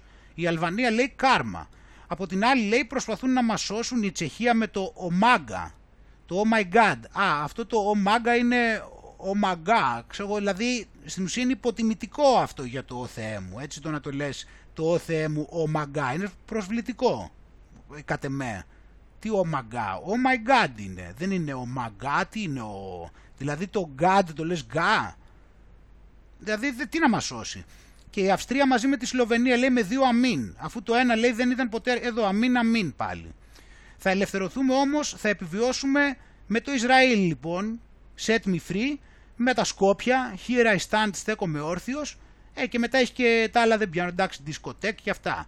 Ε, και ποιους έχει βάλει δηλαδή, ε, ποιους έχει βάλει για, με καλούς τίτλους, ε, ε, ξέρω εγώ, αισιόδοξους, έχει βάλει το Ισραήλ, ελευθέρωσέ με, και τα Σκόπια, εδώ στέκομαι όρθιος. Εντάξει. Ε, οπότε ξέρεις όλα τα, τα στοιχεία συνηγορούν για την σοβαρότητα της καταστάσεως που βρισκόμαστε αυτή τη στιγμή έτσι και για το πόσο καθαρή είναι, πόσο φανερή για όποιον έχει να δει είναι η μάχη που συμβαίνει τώρα. Φαίνεται πως δείχνει δηλαδή πως είναι το τελικό σημείο και είναι το σημείο που όποιος, ε, που όποιος είναι, ε, διατηρεί την καθαρότητα του νου του και την καθαρότητα της ψυχής του ε, παίρνει πολλαπλάσια ευλογία προφανώς, είναι, δηλαδή είναι πολύ πιο σημαντικό το καλό που κάνει κάποιος αυτές τις μέρες παρά το, τα προηγούμενα χρόνια. Ε, τώρα λοιπόν, αφού λοιπόν δείξαμε μία ακόμα φορά το πώς είναι η κατάσταση και νομίζω ότι αρχίζει και ξεκαθαρίζει το πράγμα ότι έτσι το χάραγμα είναι το πόλι ε, και ο λόγος είναι ότι θα μας αποκόψει από το δημιουργό μας, τον ένα και μοναδικό Θεό. Ε, αν λοιπόν μπούμε σε αυτό το πλαίσιο τώρα και δούμε ότι αυτοί καλά τα πηγαίνανε, είμαστε στο πρόβλημα λοιπόν τώρα. Ε, δεν ξέρω πόσο φανερό είναι, εντάξει ο καθένας, άλλοι έχουν άλλη εντύπωση, αλλά αν δεν προχωράει αυτό το πράγμα, αν δεν μπορούν ένα μεγάλο μέρος του πληθυσμού να το μπολιάσουν, είναι πρόβλημα, έτσι. Θα πρέπει δηλαδή να χρησιμοποιήσουν κάθε δυνατό τρόπο. Ε, και θα, θα πρέπει να ψάξουν και να βρούνε, να βρούνε τρόπους. Αλλά ποιοι τρόποι θα μπορούσαν δηλαδή να μας οδηγήσουν, να οδηγήσουν κάποιον να εμβολιαστεί ε, αν δεν θέλει, αν έχει αποφασίσει ότι δεν θέλει. Ποιοι τρόποι θα μπορούσαν, τι θα μπορούσαν να κάνουν δηλαδή. Αυτό είναι τώρα που χρειάζεται να σταθούμε. Άπαξ και θεωρήσουμε ότι, ότι ο εμβολιασμός είναι μονόδρομος Πρέπει να δούμε δηλαδή τι σκέφτονται. Καταρχήν προσπαθούν να δημιουργήσουν ε, αντιπερισπασμούς οι οποίοι περιγράφει, τους περιγράψαμε και στο προηγούμενο. Δηλαδή έχουμε είπαμε τις πρώτον κακοποιήσεις, δεύτερον ε, φασαρίες ε, και κόντρα ενάντια στους αστυνομικούς. Αυτά είναι παγκόσμια που λέμε τώρα και στην Ελλάδα συγκεκριμένα υπήρχε τρίτον και το θέμα του Κουφοντίνα. Έτσι, σε άλλες χώρες έχουν και εκεί κάποιους, ε, στην Ελλάδα είχαν τον Κουφοντίνα. Το θέμα είναι ότι αυτά όμως σαν να φαίνεται κάπως ότι ξεφτίζουν, δηλαδή δεν φαίνεται ότι τραβάνε όλα αυτά. Δηλαδή δοκιμάζει μία το ένα, δοκιμάζει το άλλο, δοκιμάζει το τρίτο και αυτά δεν φτουράνε και μάλιστα όπως είπα και μια άλλη φορά χαίρομαι πάρα πολύ που είναι πάρα πολλοί κόσμος που το έχει πιάσει πλέον ότι ο μαύρος μπορεί να στήσει τα πάντα, ό,τι θέλεις στείνει. Δική του είναι και η σκηνή και οι ηθοποιοί και οι σκηνοθέτες, έχει το μηχάνημα, κόβει το χρήμα και γυρίζει ό,τι ταινία θέλει. Και, και οι κάμερες είναι δικές του, έτσι, και, οι μοντε, και αυτοί που κάνουν τα μοντάζ και όλα αυτά. Όλα δικά του είναι. Και όποτε θέλει παρασέρνει τον κόσμο όπου θέλει. Ε, οπότε, το, οπότε λοιπόν ε, από τη στιγμή που ε, είναι σε αυτό το πράγμα και φαίνεται να μην τραβάει και μάλιστα παρατηρούμε εδώ πέρα και κάποια έτσι ξέφρενα κόλπα. Δηλαδή εδώ βλέπουμε συνδυασμό Βλέπεις δηλαδή τα παίζει, τα παίζει και μαζί, κοίτα, σοκαριστικές καταγγελίες εναντίον αστυνομικών για σεξουαλική βία επίσης. Άρα εδώ βλέπουμε ένα συνδυασμό βίας αστυνομικών με κακοποίηση. Άρα καταλαβαίνεις ότι ε, πλέον έχει φτάσει και στο σημείο που επειδή δεν τραβάνε, κάνει και συνδυασμούς μεταξύ του. Δηλαδή, και εδώ κοίτα τώρα το περιστατικό έτσι, λέει ότι μια 18χρονη κοπέλ, γυναίκα λέει, καταγγέλει στο Μέγκα Ξέρεις τώρα για να, δηλαδή το Μέγκα ας πούμε θα σου βγάλει, θα βγάλει την αλήθεια πάντα, έτσι βγάζει αυτό που είναι για το καλό των ανθρώπων. Δεν έχει κάποιο άλλο σκοπό πίσω από αυτό που κάνει, δεν έχει ατζέντα, είναι καθαρά πράγματα. Μια 18χρονη λοιπόν γυναίκα καταγγέλει ότι αστυνομικός την παρενόχλησε σεξουαλικά. Για να δούμε πώς, λέγοντάς της και κατά τη διάρκεια της σύλληψής της ότι θα την πάει σε σημείο και θα την κακοποιήσει σεξουαλικά. Και το οποίο επιβεβαιώνεται από δύο καταθέσεις. Όμως λέει 18χρονη ωστόσο δεν ζήτησε την ποινική δίωξη του αστυνομικού. Τα βρήκανε μετά μάλλον, δηλαδή ζητήσανε συγγνώμη και τη χάρισε μάλλον, τα βρήκανε. Έτσι, δηλαδή ε, την κακοποίησε αλλά του τη χάρισε. Ε, έτσι την παρενόχλησε σεξουαλικά αλλά του τη χάρισε. Εντάξει, εγώ, εγώ δεν, δεν ξέρω, δεν μπορώ να ξέρω αν αυτό είναι αλήθεια ή δεν είναι, ούτε υπενήσουμε ότι δεν υπάρχουν αστυνομικοί που μπορούν και να, που να κάνουν αυτά τα πράγματα. Κάποιοι μπορεί και να υπάρχουν. Δεν το υπενήσουμε ότι δεν υπάρχουν λοιπόν. Αλλά αυτό που αναφέρω είναι ότι την είδηση, ό,τι και αν συμβεί στον κόσμο, το τι θα γράψουν εξαρτάται από το μεγάλο αφεντικό. Ανεξαρτήτως ποιο γεγονός συμβαίνει. Ανεξαρτήτως αν αυτό εδώ πέρα είναι απόλυτα αληθινό γεγονός και ανεξαρτήτως αν όντως υπάρχουν κάποιοι αστυνομικοί που ναι, πιθανότατα να είναι και ικανοί να κάνουν κάτι τέτοιο. Αλλά εδώ μιλάμε για το τι επιλέγουν να δείξουν και πώς. Δηλαδή εδώ το μόνο που έλειπε ήταν να μας πει ότι, ε, ότι ε, καταγγελία εναντίον αστυνομικών για σεξουαλική βία εναντίον ε, οπαδών του Κουφοντίνα. Άμα το είχαν κάνει και αυτό θα, θα ήταν και τρία σε ένα. Έτσι. Αλλά το θέμα είναι να καταλάβουμε ότι δεν τραβάει το πράγμα. Δεν τραβάει το πράγμα και με αυτά εδώ πέρα με τους αντιπερισπασμούς αυτούς δεν μπορεί να πάει στο εμβόλιο. Έτσι και αυτό είναι ένα θέμα. Αν δεν υπάρχει, αν δεν υπάρχει άλλος δρόμος πέραν του μπολιάσματος είναι ένα θέμα και αυτό χρειάζεται να το σκεφτούμε και για το ενδεχόμενο πολέμων. Δηλαδή είμαστε σίγουροι ότι θέλουν πόλεμο. Είμαστε 100% σίγουροι γιατί αν γίνει πόλεμος δεν πάμε για εμβόλιο. Είναι δύσκολο, δηλαδή δεν, δεν ευνοεί. Τώρα να το δούμε πιο μακριά το σενάριο, να το δούμε ότι θα το πάνε κάπως, θα το παίξουν αλλιώς και θα κάνουν κάτι άλλο μετά και θα μας πείσουν πιο μετά για το εμβόλιο. Ξέρω εγώ, γίνεται αυτό. Οπότε νομίζω αυτό ότι είναι το θέμα, ότι χρειάζεται λίγο να σκεφτόμαστε ότι ίσως υπάρχει ένας μονόδρομος εδώ και ότι δεν υπάρχει άλλος δρόμος για αυτούς πέραν του να μας πείσουν. Το θέμα είναι τώρα όμως ότι αυτοί πόνταραν ότι δεν θα χρειαζόταν να μας πείσουν γιατί αν ήταν οι νεκροί που υπολόγιζαν θα πηγαίναμε κατευθείαν. Τώρα πρέπει να βρεθεί άλλος τρόπος γιατί δεν πηγαίνουμε επειδή φοβόμαστε εκεί πέρα. Εντάξει. Για να δούμε λοιπόν εδώ πέρα τι έχω, τι έχω κρατήσει για μετά. Γιατί εδώ πέρα παράδειγμα, όπως δείξαμε πριν ε, και στην Ξάνθη, έτσι τώρα και παράδειγμα εδώ στην Πάτρα, ε, όταν ε, οι άνθρωποι ε, έχουν φτάσει και είναι έτσι, δηλαδή όπως καταλαβαίνεις δεν φοβούνται, το μόνο που τους έχει μείνει σε αυτή την περίπτωση όπως καταλαβαίνεις είναι να τους απειλήσουν με το, με το αν θα έχουν να φάνε. Καθαρά, δηλαδή με ποιο άλλο τρόπο μπορείς να, να πείσεις κάποιον. Γιατί αυτή τη στιγμή όποιοι και αυτοί που πάνε δηλαδή να, να το κάνουν είναι όσοι ε, δεν έχουν προβληματιστεί καθόλου και απλά θέλουν να πάνε επειδή θέλουν μετά να πηγαίνουν ταξίδια, επειδή θέλουν να πηγαίνουν μετά για καφέ, ε, για κάτι τέτοιους λόγους, επειδή, επειδή μετά θα μπορούν να κάνουν δραστηριότητες.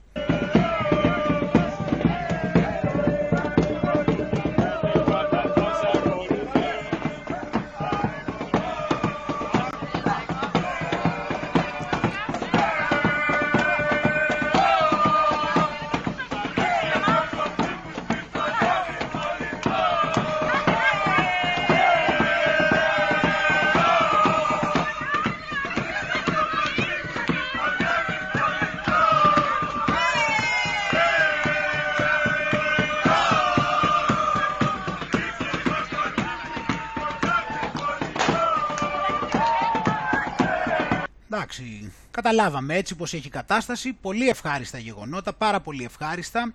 Άκου να δεις τώρα κάτι, τι γίνεται τώρα στην ψυχολογία. Ε, υπάρχει ένα ζήτημα ότι για την ψυχολογία του ανθρώπου, ε, σε σχέση με το πώς κινητοποιείται, ε, ισχύει το εξής, ότι είναι πολύ πιο πιθανό να κάνει κάτι επειδή θα, δεν θα χάσει κάτι, παρά επειδή θα κερδίσει κάτι. Καταλαβαίνεις τη διαφορά, δηλαδή αν εσύ σε μια κατάσταση λέμε 10, ε, χ, εντάξει, μια κατάσταση χ, και αν σου πω εγώ ότι αν κάνεις αυτό το πράγμα θα, θα πας στο χ συν 2, είναι λιγότερο πιθανό να το κάνεις από ότι αν σου πω ότι αν δεν το κάνεις θα πας στο χ μείον 2.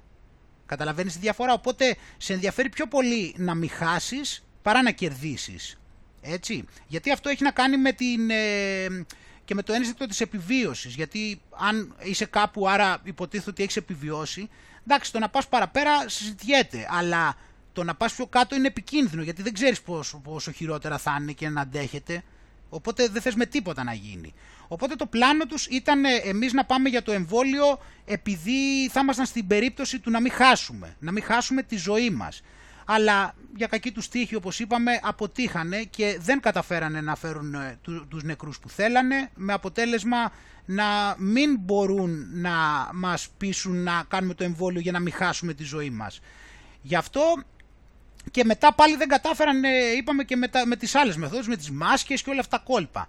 Από τη στιγμή που επαν, επαναλαμβανόμενα δεν τα καταφέρνουν ε, και πλέον δεν έχει να ελπίζουν τι άλλο να κάνουν, ε, ξέρεις, δηλαδή υπάρχει και υποψία και όλα καταλαβαίνουμε ότι αυτά που λένε για μεταλλάξεις καταλαβαίνουμε ότι πιθανότητα να ήταν κάποιες δοκιμές ε, πιο ισχυρών βιολογικών όπλων. Εντάξει, και απλώς αυτοί τα αποκαλούν μεταλλάξεις. Και πάλι δεν τους βγήκαν όμως εκ του αποτελέσματος.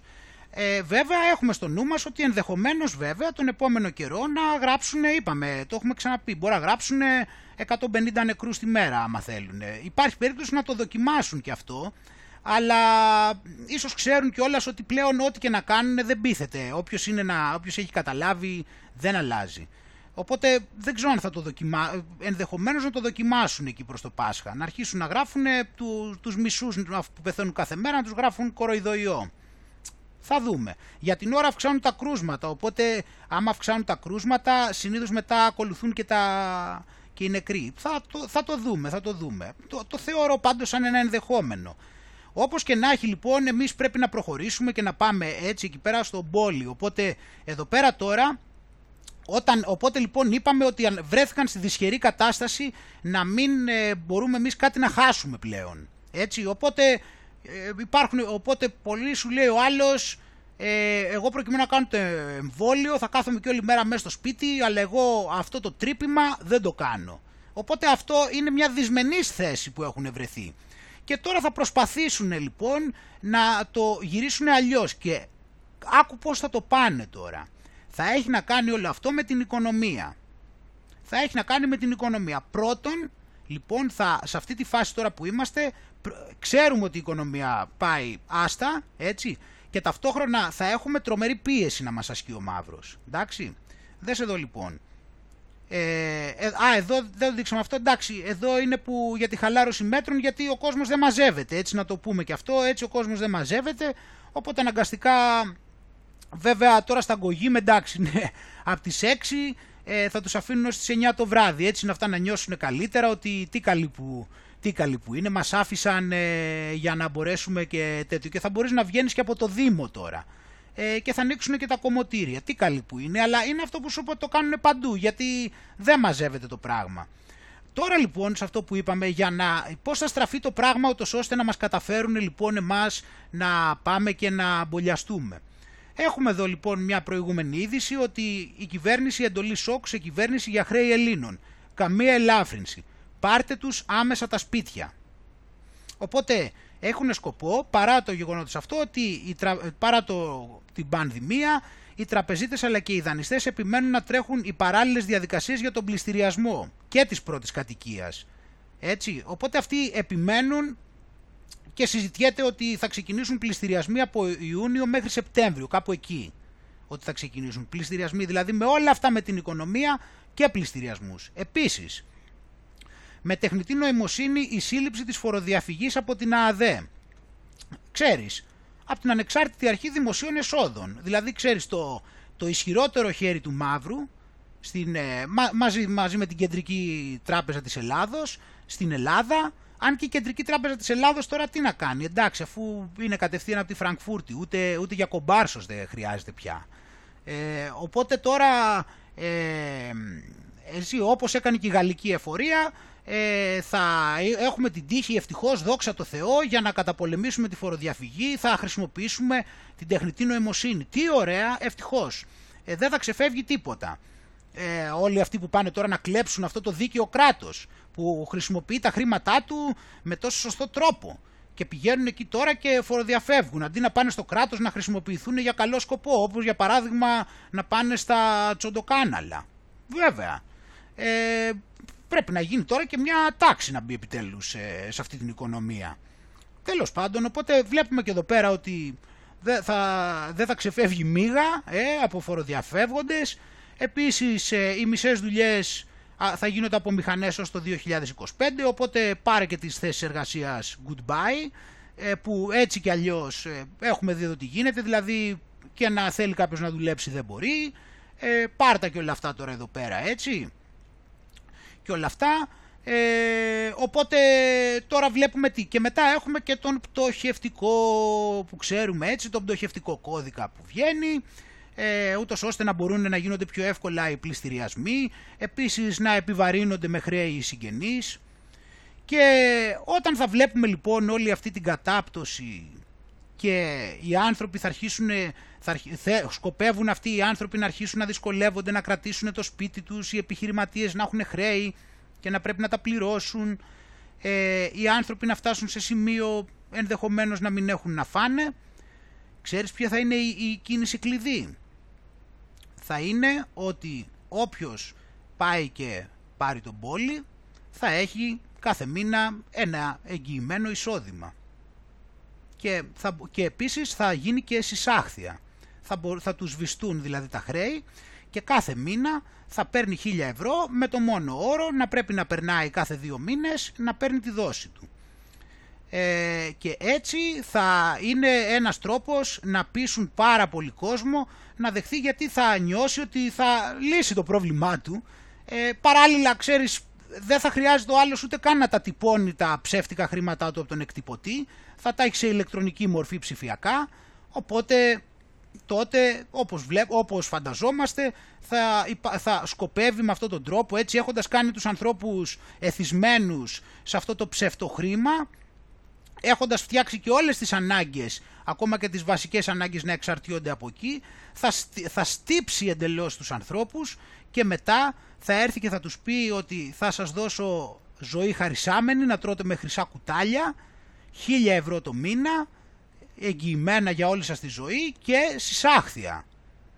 Και αυτό θα σε σώζει λοιπόν από την απόλυτη καταστροφή, ενώ παράλληλα οι αρνητές σε τίποτα φυλακές, σε τίποτα στρατόπεδα συγκέντρωσης, να τρώνε κατσαρίδες και όλα αυτά. Και, και μετά, ξέρεις τι θα, θα κάνουν κιόλας. Θα έρχονται, θα κάνουν το μπόλιασμα και θα μας κοροϊδεύουν κιόλας και θα μας λένε τι έξυπνοι που είναι και εμείς τι κορόιδα είμαστε που δεν πήγαμε να πάρουμε το χάραγμα. Γιατί είναι γι' αυτόν πάση θυσία. Πρέπει να το κάνει με κάθε τρόπο και βλέπω ότι με τις πολλές ανακατοσούρες και αυτά δεν βλέπω πώς μπορεί να πάει σε αυτό. Δηλαδή πρέπει απαραίτητα να πάμε σε αυτήν την κατεύθυνση. Με ανακατοσούρες και με φασαρίες που φαίνονται δεν τραβάνε γιατί ξέρεις οι φασαρίες έχει αλλάξει η συνείδηση του κόσμου. Έχει αρχίσει, έχουν αρχίσει οι άνθρωποι και καταλαβαίνουν ότι είναι όλοι τους λαγοί. Δεν υπάρχει δηλαδή κανένας ο οποίος είναι κανονικός. Όποιος βγαίνει και τον αφήνουν εκεί πέρα δεν το συζητάμε, είναι κανονισμένο, είτε και ας φαίνεται ότι κάνει ό,τι αντιπολίτευση γουστάρεις. Οπότε λοιπόν οι άνθρωποι έχουν καταλάβει αυτό και δεν τσιμπάνε και ξέρουν τώρα καλά οι άνθρωποι τα μέσα εξαπάτησης και ξέρουν ότι τα μέσα εξαπάτησης δεν βγαίνει κάτι ποτέ από το στόμα τους που να μην είναι ψέμα. Γιατί τι άλλο, είναι τα τέκνα του πατέρα του ψεύδους. Ε, εντάξει, τι άλλο θα έβγαινε και από αυτόν το, από το στόμα τους. Οπότε λοιπόν ε, οι άνθρωποι έχουν καταλάβει αυτό το πράγμα και δεν ψαρώνουν.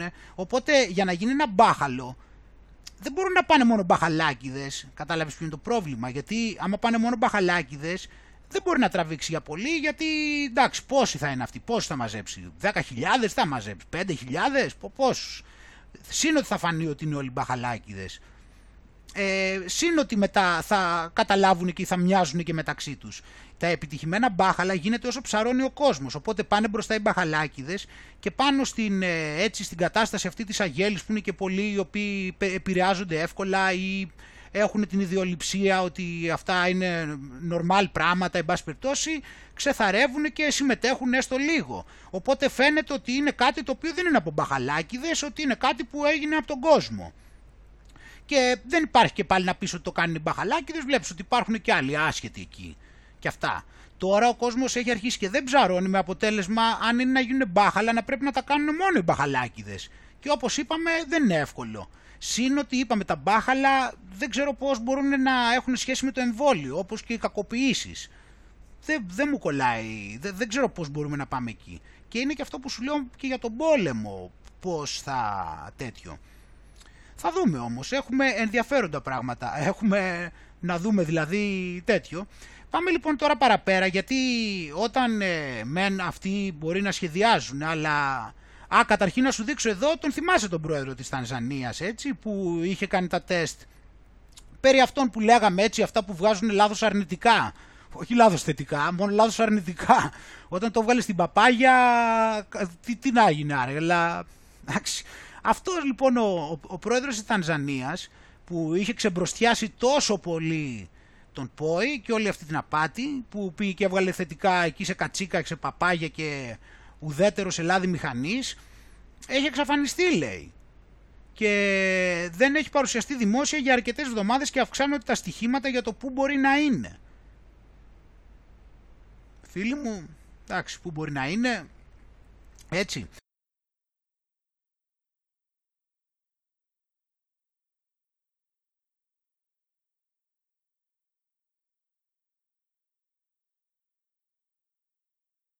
Αλλά λοιπόν αυτό είναι το θέμα τώρα λοιπόν για να αρχίσουμε λίγο και να δείχνουμε ότι εντάξει τα είπαμε ωραία και καλά, θέλουν να κάνουν αυτά, τα έχουν σχεδιάσει πάρα πολύ, έχουν κάνει τα τέτοια αλλά δεν παίζουν μόνοι τους. Και όχι μόνο, δεν παίζουν μόνοι τους, όχι μόνο επειδή υπάρχει το μεγάλο αφεντικό ο Θεός αλλά υπάρχουν και ακόμα άνθρωποι οι οποίοι έχουν θεϊκό σπινθήρα και, δεν έχουν, και απέχουν πολύ από το να φορέσουν 15 μάσκες και να βάλουν 10 μπόλια.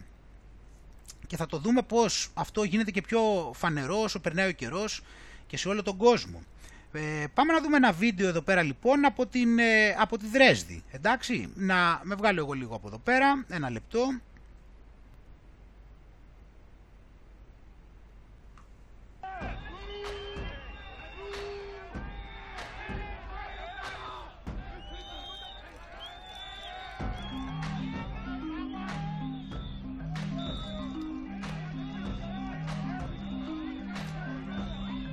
Το είδες εντωμεταξύ, το είδες εδώ πέρα τώρα τι του έκανε. Εδώ αυτός φαίνεται ότι ήταν πρέπει πιο πριν, άμα το δεις πριν, να τους έκανε αυτός επίθεση μόνος του. Αλλά κοίτα εδώ λιγάκι αυτό.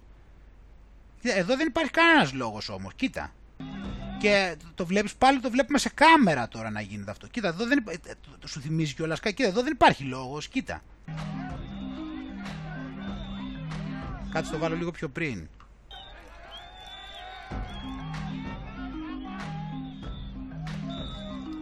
Κοίτα.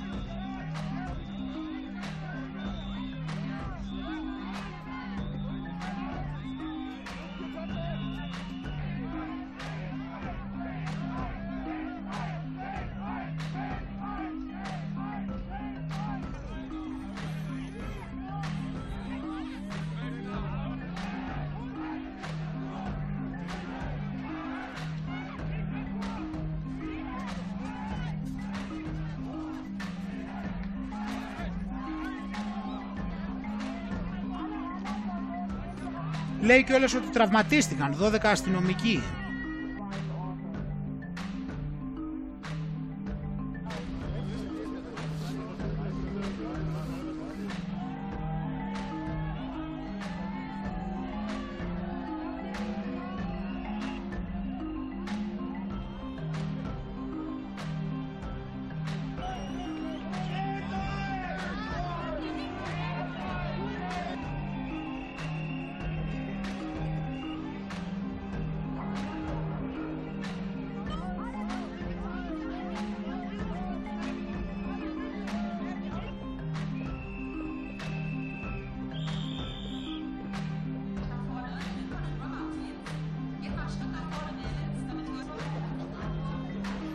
Αυτά είναι στο Βερολίνο.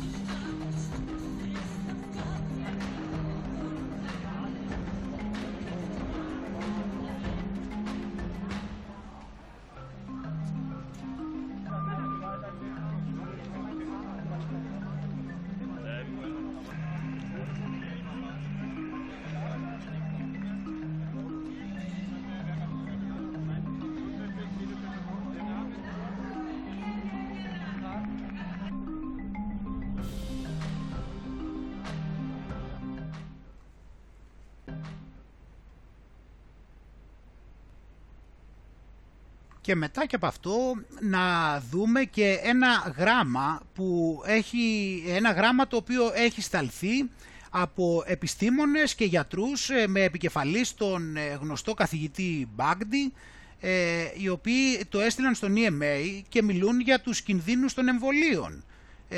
Και τους λένε ότι, τους λένε ότι πρέπει να υπάρχουν πολλά, πιθανά, πολλά πιθανά συμπτώματα αυτής της τεχνολογίας εμβολίου όπως για παράδειγμα αυτοάνοσα, blood clotting, αυτό είπαμε με το έτσι με το αίμα, ε, εγκεφαλικό και εσωτερική αιμορραγία, το οποίο ε, έχει να κάνει με τον εγκέφαλο, με, τον, ε, με τη σπονδυλική στήλη και με την καρδιά.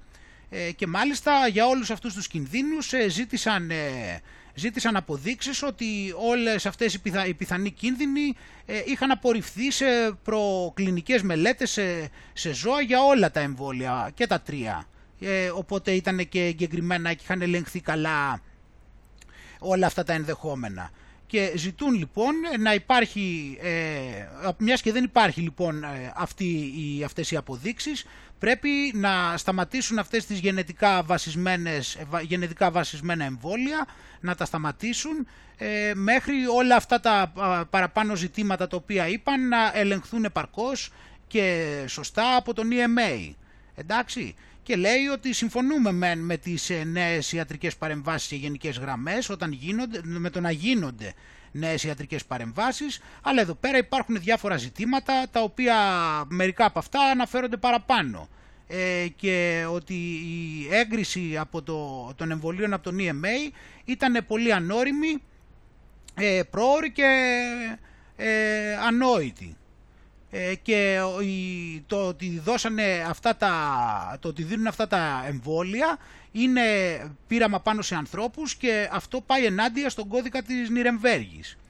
Και εδώ έχουμε και μερικά λόγια επίσης από τον καθηγητή, λένε και κάποια άλλα πράγματα, έτσι εδώ πέρα, αλλά αυτά είναι τα, τα κυριότερα και ζητούν και ε, εδώ πέρα αναφέρεται κιόλας έτσι για επικοινωνία όποιος θέλει και μάλιστα αν κάποιος ε, καθηγητής ε, και κάποιος γιατρός ή επιστήμονας θέλει να συμμετάσχει στην ε, συλλογή υπογραφών έχουν εδώ και το, το email τους. Εντάξει, δηλαδή βλέπουμε διάφορες κινήσεις με το καλό φίλοι μου, βλέπουμε και ανθρώπους. Ε, έχουμε εδώ πέρα και μια συλλογή υπογραφών και στην Ελλάδα. Ε, σταματήστε τώρα τις καραντίνες, όχι στους πειραματικούς εμβολιασμούς ε, και φυσικά όχι και στο πιστοποιητικό ανοσίας ζήτησαν την ανοχή μας και την υπομονή μας για δύο-τρεις εβδομάδες, δήθεν για να προετοιμάσουν το σύστημα υγείας και έχει περάσει ένας χρόνος. Και μπορεί στην αρχή να μας έπιασαν στον ύπνο με το φόβο του καινούριου και άγνωστου ιού, τώρα όμως ένα χρόνο μετά ξέρουμε πλέον πολύ καλά και πια δεν μπορούν να μας ξεγελάσουν. Ε, και όλα αυτά φίλοι μου εδώ πέρα, ποια ήταν τα αποτελέσματα των καραντινών, έτσι μας κατέστρεψαν, πρέπει να σταματήσουν τώρα, προφανώς. Έτσι. Δεν είμαστε ειδικά χειρίδια και δεν επιτρέπουμε σε καμία εταιρεία και σε καμία κυβέρνηση να μας μεταχειρίζεται έτσι. Βλέπεις έτσι εδώ με τα ειδικά χειρίδια πάλι να, να δούμε εδώ ότι το λένε ξεκάθαρα έτσι εδώ οι γιατροί και οι επιστήμονες. Αυτοί δεν ξέρουν όμως είναι κομπογιανίτες. Και το, το λένε ακριβώς αυτό, ότι όλο αυτό που γίνεται είναι, ανθρω... είναι πειραματισμός σε ανθρώπους. Το λένε ξεκάθαρα και φυσικά πάει ενάντια και στον κώδικα της Νιρεμβέργης. Εντάξει. Ε, ε, βέβαια είναι πολύ λογικό αυτό γιατί προφανώς από τη στιγμή που τους ρωτάς και τους λες ε, έχει ανοσία το εμβόλιο ξέρω εγώ, ε, τι κάνει το εμβόλιο εκεί, δημιουργεί πρόβλημα εκεί και σου λένε δεν ξέρουμε, ε, αυτό εννοούν και σου λένε τώρα μαθαίνουμε, αυτό δεν είναι, ότι τώρα μαθαίνουν, πειραματίζονται και μαθαίνουν. Δηλαδή είναι κάτι πάρα πολύ προφανές αυτό το πράγμα. Και εδώ πέρα μιλάει και συγκεκριμένα για όλα αυτά τα, για συγκεκριμένους κινδύνους που τους καταδεικνύει πολύ συγκεκριμένα και πολύ συγκεκριμένα λέει ότι δεν έχουν ελεγχθεί αυτοί οι κίνδυνοι.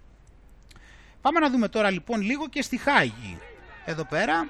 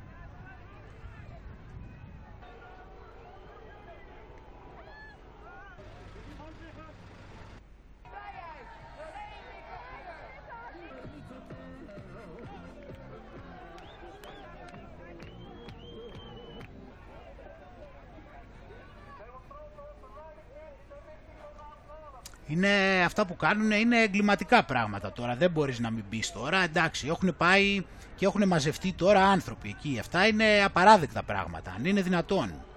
Αλλά ξέρεις τι, δηλαδή είναι το πιο απλό, δηλαδή και μόνο από αυτές τις σκηνές που βλέπουμε εδώ αυτή τη στιγμή θα έπρεπε να, να θεωρείται μια απόλυτη απόδειξη ότι δεν υπάρχει πανδημία. Δηλαδή, βλέπω, δηλαδή όλο αυτόν τον καιρό, καλά για την Αμερική με τα Black Lives Matter δεν το συζητάμε. Αλλά τώρα βλέπουμε πάλι και εδώ αυτά τα πράγματα. Υποτίθεται ότι είμαστε σε τρομερή επικίνδυνη κατάσταση με τον απίστευτο αυτό τον αδιανόητο ιό. Συγκεντρώνονται άνθρωποι εκεί πέρα και μετά δεν, δεν βλέπεις. Δηλαδή κανονικά από τη στιγμή που συγκεντρώθηκαν έτσι όλοι αυτοί οι άνθρωποι, έστω και μία φορά, τόσοι πολλοί άνθρωποι, ο ένας πάνω στον άλλον και όλα αυτά, δεν θα έπρεπε μετά να έχει ένα πανικό στα νοσοκομεία και νεκρούς και όλα αυτά. Από τη στιγμή λοιπόν που δεν έχει γίνει κάτι τέτοιο, πάει να πει ότι δεν ισχύει αυτά που μας λένε. Γιατί αυτοί αυτά που μας λένε προφανώς κατα... εννοούν ότι αν κανονικά υπό τέτοιες συνθήκες έπρεπε μετά να βλέπουμε πτώματα στους δρόμους από τον ιό.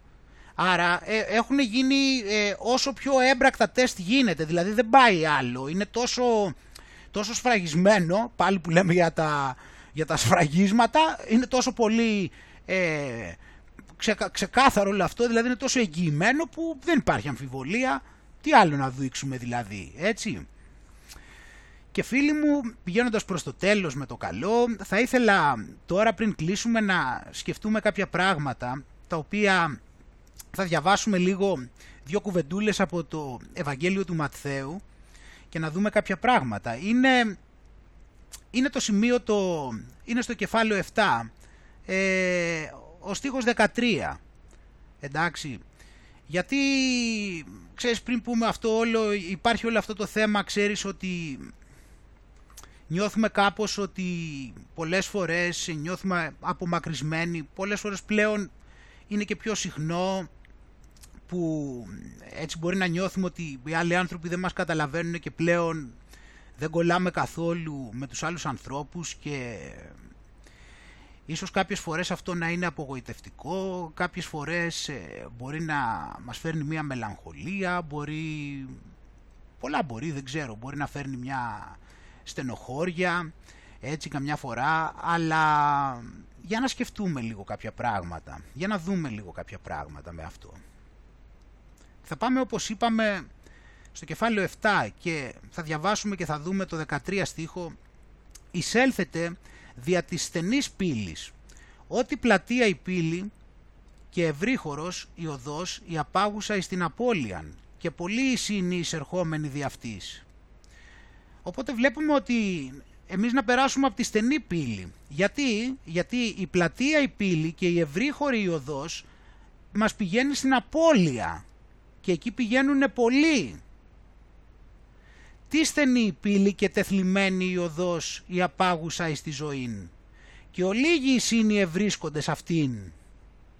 Οπότε στενή η πύλη έτσι και είναι, η οδός είναι τεθλιμμένη, κατάλαβες, είναι πολύ ανηφορική αυτή που οδηγεί στη ζωή. Και λίγοι είναι αυτοί που τη βρίσκουν. Έτσι. Αν, ας πούμε, οπότε λοιπόν διαβάζοντας κάτι τέτοιο και βάζοντας τη διέστησή σου στο πόσο αληθινό είναι αυτό, αν το έχεις δει σε πολύ μικρότερα πλαίσια, σε μικρότερα πλαίσια, σε εκεί που έπρεπε να παρατηρήσεις που υπάρχει ποιότητα. Δεν ήταν πάντα στενή η πύλη, δεν έχεις και αυτή τη διέστηση ότι κάπως έτσι είναι τα πράγματα. Οπότε όταν έχεις το λόγο του Χριστού και ταυτόχρονα το έχεις διαπιστώσει κιόλας, πιστεύω, δεν αρχίζεις και το παίρνεις ότι αυτό είναι κάπως σαν κάποιο είδους φυσικός νόμος, έτσι δεν είναι, ε; ότι κάπως έτσι λειτουργούν τα πράγματα. Ένα απλό παράδειγμα τώρα να σου πω. Αν ας πούμε έχεις σφουγγαρίσει και εκεί όπως έχεις σφουγγαρίσει γλιστράει προφανώς. Αν εσύ εκεί που έχεις σφουγγαρίσει πας πάνω και περπατήσεις και πέσεις και γλιστρήσεις θα φταίει ε, το σφουγγάρισμα ή θα φταίς εσύ που πήγες πάνω στο σφουγγαρισμένο και ενώ ξέρεις ότι γλιστράει περπάτησες; Φαντάσου τώρα λοιπόν ότι όταν αρχίζεις και αντιλαμβάνεσαι κάτι ότι είναι σαν κανόνας και ότι σε μεγάλο βαθμό ισχύει, δεν όταν το κάνεις αυτό και το αποδεχτείς αυτό το πράγμα, δεν αρχίζεις μετά και δράς διαφορετικά έναντι αυτού. Δηλαδή οι επιλογές σου είναι πιο συγκεκριμένες σε σχέση με το τι θα πάρεις από εκεί και τι θα χάσεις. Εντάξει. Το κυριότερο από όλα όμως είναι ότι από ένα σημείο και μετά δεν σου προκαλεί κάποια συναισθήματα. Γιατί το αποδέχεσαι σαν έναν ε, κανόνα ο οποίος ισχύει. Δηλαδή υπάρξει, λέμε τώρα δηλαδή αυτό που το γλίστριμα, ξέρουμε ότι όταν πατήσεις το νερό γλιστράει. Δεν είναι κάτι το οποίο σκέφτεσαι και λες τι κρίμα υπάρχει το νερό και όταν έχω σφουγγαρίσει γλιστράει. Το έχεις αποδεχτεί. Όταν λοιπόν αρχίσεις και αποδέχεσαι ότι η πύλη είναι στενή και η οδός τεθλιμμένη η οποία οδηγεί στη ζωή, τότε αρχίζεις και το αποδέχεσαι και δεν σου προκαλεί συναισθήματα όπως απογοήτευση, στενοχώρια. Αυτά αρχίζουν και ξεδιαλύνονται, αρχίζουν αυτά και κάνουν άκρη. Γιατί κάνουν άκρη; Γιατί στη θέση της, στη θέση όλου αυτού μπαίνει η αλήθεια. Μπαίνει η ζωή. Και όλα αυτά λοιπόν αρχίζουν και ξεδιαλύνονται και βγαίνουν έτσι, βγαίνουν στην άκρη. Και αρχίζει μετά και μέσα στη ζωή τι έχεις μετά; Μετά έχεις τον ενθουσιασμό. Γιατί ακολουθείς τον δρόμο της ζωής και παρότι ο δρόμος μπορεί να φαίνεται ανηφορικός, παράλληλα εσένα, εσένα, το, εσένα σε γεμίζει αυτός ο δρόμος και με ενθουσιασμό. Και όπως έχεις και τον ενθουσιασμό ταυτόχρονα και τι άλλο έχεις.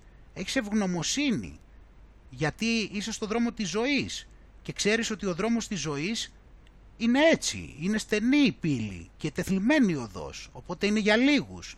Οπότε αν εσύ νιώθεις ότι είσαι σε αυτούς τους λίγους, τότε νιώθεις και ευγνωμοσύνη ακόμα περισσότερο. Οπότε βλέπεις με πόσο διαφορετικό τρόπο αρχίζεις και βλέπεις τα πράγματα. Ε, και για να δούμε λίγο τι λέει σε εκείνο το σημείο λίγο από πάνω. Ε, λέει ας πούμε ότι ε, δεν χρειάζεται αυτό που έχουμε ξαναπεί ότι ετείτε και δοθήσετε ημίν, ζητείτε και ευρύσετε, κρούετε και ανοιγήσετε ημίν. Πας, πας γάρο ετών λαμβάνει και ο ζητών ευρίσκει και το κρούοντι ανοιγήσετε. Απλώς πρέπει να είμαστε εδώ φίλοι μου. Απλώς πρέπει να είμαστε εδώ. Πρέπει να είμαστε σε αυτόν εδώ το δρόμο. Και κάτι άλλο που δεν πρέπει να ξεχνάμε είναι ότι προσέχετε δε από των ψευδοπροφητών. Ήτινες έρχονται προς εμάς εν ενδύμαση προβάτων. Έσωθεν δε ίσοι λύκοι άρπαγες. Οπότε προσέχετε από τους ψευδοπροφήτες γιατί έρχονται προς εσάς με τη στολή προβάτου. Και τελικά είναι λύκοι άρπαγες. Και η πλειοψηφία φίλοι μου πηγαίνει εδώ στους ψευδοπροφήτες στους λαγούς, σε αυτούς που δίνουν ψεύτικες ελπίδες. Πηγαίνουν εκεί. Και εκεί η πύλη είναι ευρύχωρη αλλά είναι απάγουσα στην απώλεια όταν κάνεις ψευδοπροφητείες ή όταν ε, ακολουθείς ψευδοπροφήτες γιατί πηγαίνεις πάλι με τους πολλούς, πηγαίνεις με το, στον εύκολο δρόμο. Ενώ η πύλη είναι στενή και τεθλιμμένη και η επιτυχία είναι να βρίσκεσαι εδώ, στην πύλη τη στενή, στους λίγους, στο δρόμο ο οποίος είναι ανηφορικός, αλλά πάει στη ζωή. Και φίλοι μου, δεν ξέρω σε, σε βάθος χρόνου και στον προηγούμενο κόσμο πώς ε, ήταν τα πράγματα. Ίσως κάποιοι από εσάς νιώθετε κοντά με τους άλλους και να νιώσετε τώρα ότι κάπως, να ένιωσες τώρα ότι κάπως αρχίζεις και απομακρύνεσαι. Κάποιοι από εμάς πιστεύω ότι νιώθαμε απομακρυσμένοι από παλιότερα και είχαμε πάρει τρόπον τεινά έτσι ένα μοναχικό δρόμο ανεξαρτήτως αν είχαμε κοινωνικές σχέσεις. Είναι λίγο βαθύτερο αυτό το θέμα, δεν είναι μόνο το με ποιους έχεις επαφές, είναι σε ποιο επίπεδο, είναι και κατά πόσο μπορείς εσύ να βρεις ε, ανταπόκριση έτσι στις ε, δικές σου ανησυχίες. Οπότε πολλοί από εμάς ε, νομίζω, επειδή έχουμε και συζητήσει και για αυτό το θέμα με κάποιους, για αυτό το λέω και με τα λόγου γνώσεως, ε, από πριν νιώθαμε έτσι κάποια τέτοια απομάκρυνση. Προσωπικά μιλώντας, ε, βέβαια το θέμα είναι ότι όταν το κοίταξα μετά και άρχισα και το έβλεπα και λίγο περισσότερο πιο συνειδητά όσο, όσο περνούσαν τα χρόνια και έβλεπα την πορεία περισσότερο ότι υπήρχε κάθε, κάποιο νόημα στο κάθε τι που γινόταν. Θυμήθηκα και τον εαυτό μου έτσι κάπως ε, στην αναζήτηση της αλήθειας, θυμήθηκα ε, έτσι μέσα σε αυτά τα συναισθήματα λοιπόν τα πρώτα τα αρχικά που σου είπα πριν, τα, της απογοήτευσης καμιά φορά, της στενοχώριας και ούτω καθεξής. Θυμήθηκα ότι κάπου εκεί μέσα και όχι θυμήθηκα μάλλον γιατί και τώρα απλά τώρα τα βλέπω σε πιο συνειδητό επίπεδο, απλά διέκρινα, θα έλεγα, διέκρινα καλύτερα. Διέκρινα μέσα σε όλα αυτά λοιπόν, ε, μέσα σε όλα αυτά που, τα, τα, που δεν είχα ακόμα αναγνωρίσει το πώς λειτουργούν τα πράγματα έτσι με τον καιρό, έβλεπα αυτό το φυσικό κανόνα που είπαμε, αυτό το θείο κανόνα, ε, και με τον καιρό λοιπόν όσο τα, ε, αυτά παρατήρησα ότι μέσα σε όλο αυτό, σε αυτή τη μοναχικότητα, υπήρχε πάντα μία γλυκιά μελαγχολία θα το έλεγα. Και κοιτώντας καλύτερα σε αυτό πιστεύω ότι ήταν η αγάπη του Θεού η οποία μου έδειχνε το μήνυμα ότι ήμουνα σε καλό δρόμο και, α, και ας μη φαινόταν. Και ας φαινόταν ότι ε, για να το δια, διαλέγουν κάτι περί πολύ μάλλον αυτή είναι η σωστή ενώ εμείς είμαστε οι λάθος αλλά φίλοι μου αν ανοίγουμε τα μάτια μας και τις αισθήσεις μας, αναγνωρίζουμε κάποια πράγματα πολύ βαθύτερα και μας γεμίζουν πολύ περισσότερο νομίζω σε βάθος χρόνου και θέλω να ελπίζω ότι μας δικαιώνουν κιόλας. Οπότε ας είμαστε ευγνώμονες για τους μοναχικούς δρόμους. Καλή δύναμη σε όλους φίλοι μου, να είστε όλοι καλά. Γεια και χαρά.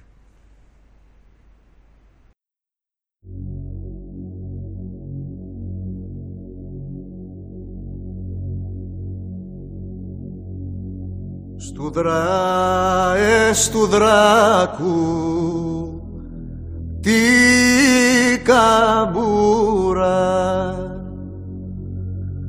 πάνω στις ράχης το φτερό. Στα αγριά τα κάστρα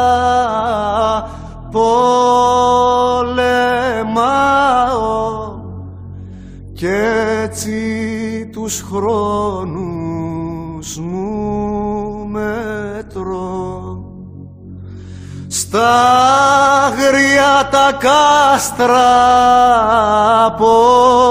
πολεμάω και έτσι τους χρόνους μου μετρώ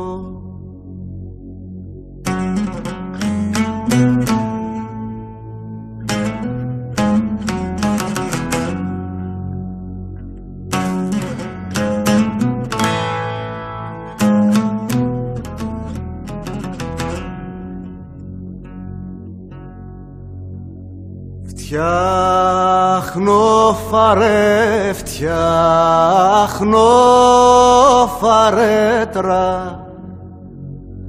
Μαύρη απ' της νύχτας στα μαλλιά. Πάνω στις γης τα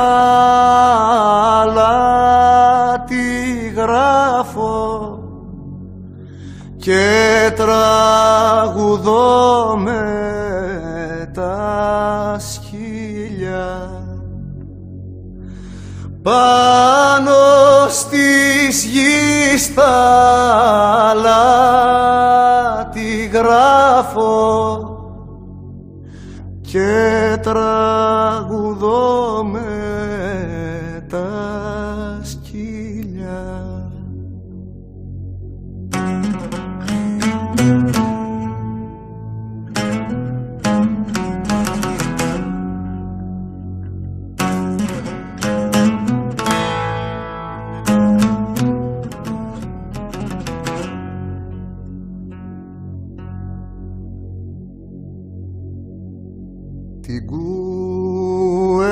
την κούπα μου γεμίζω Κερνάω το φίδι για να βγει.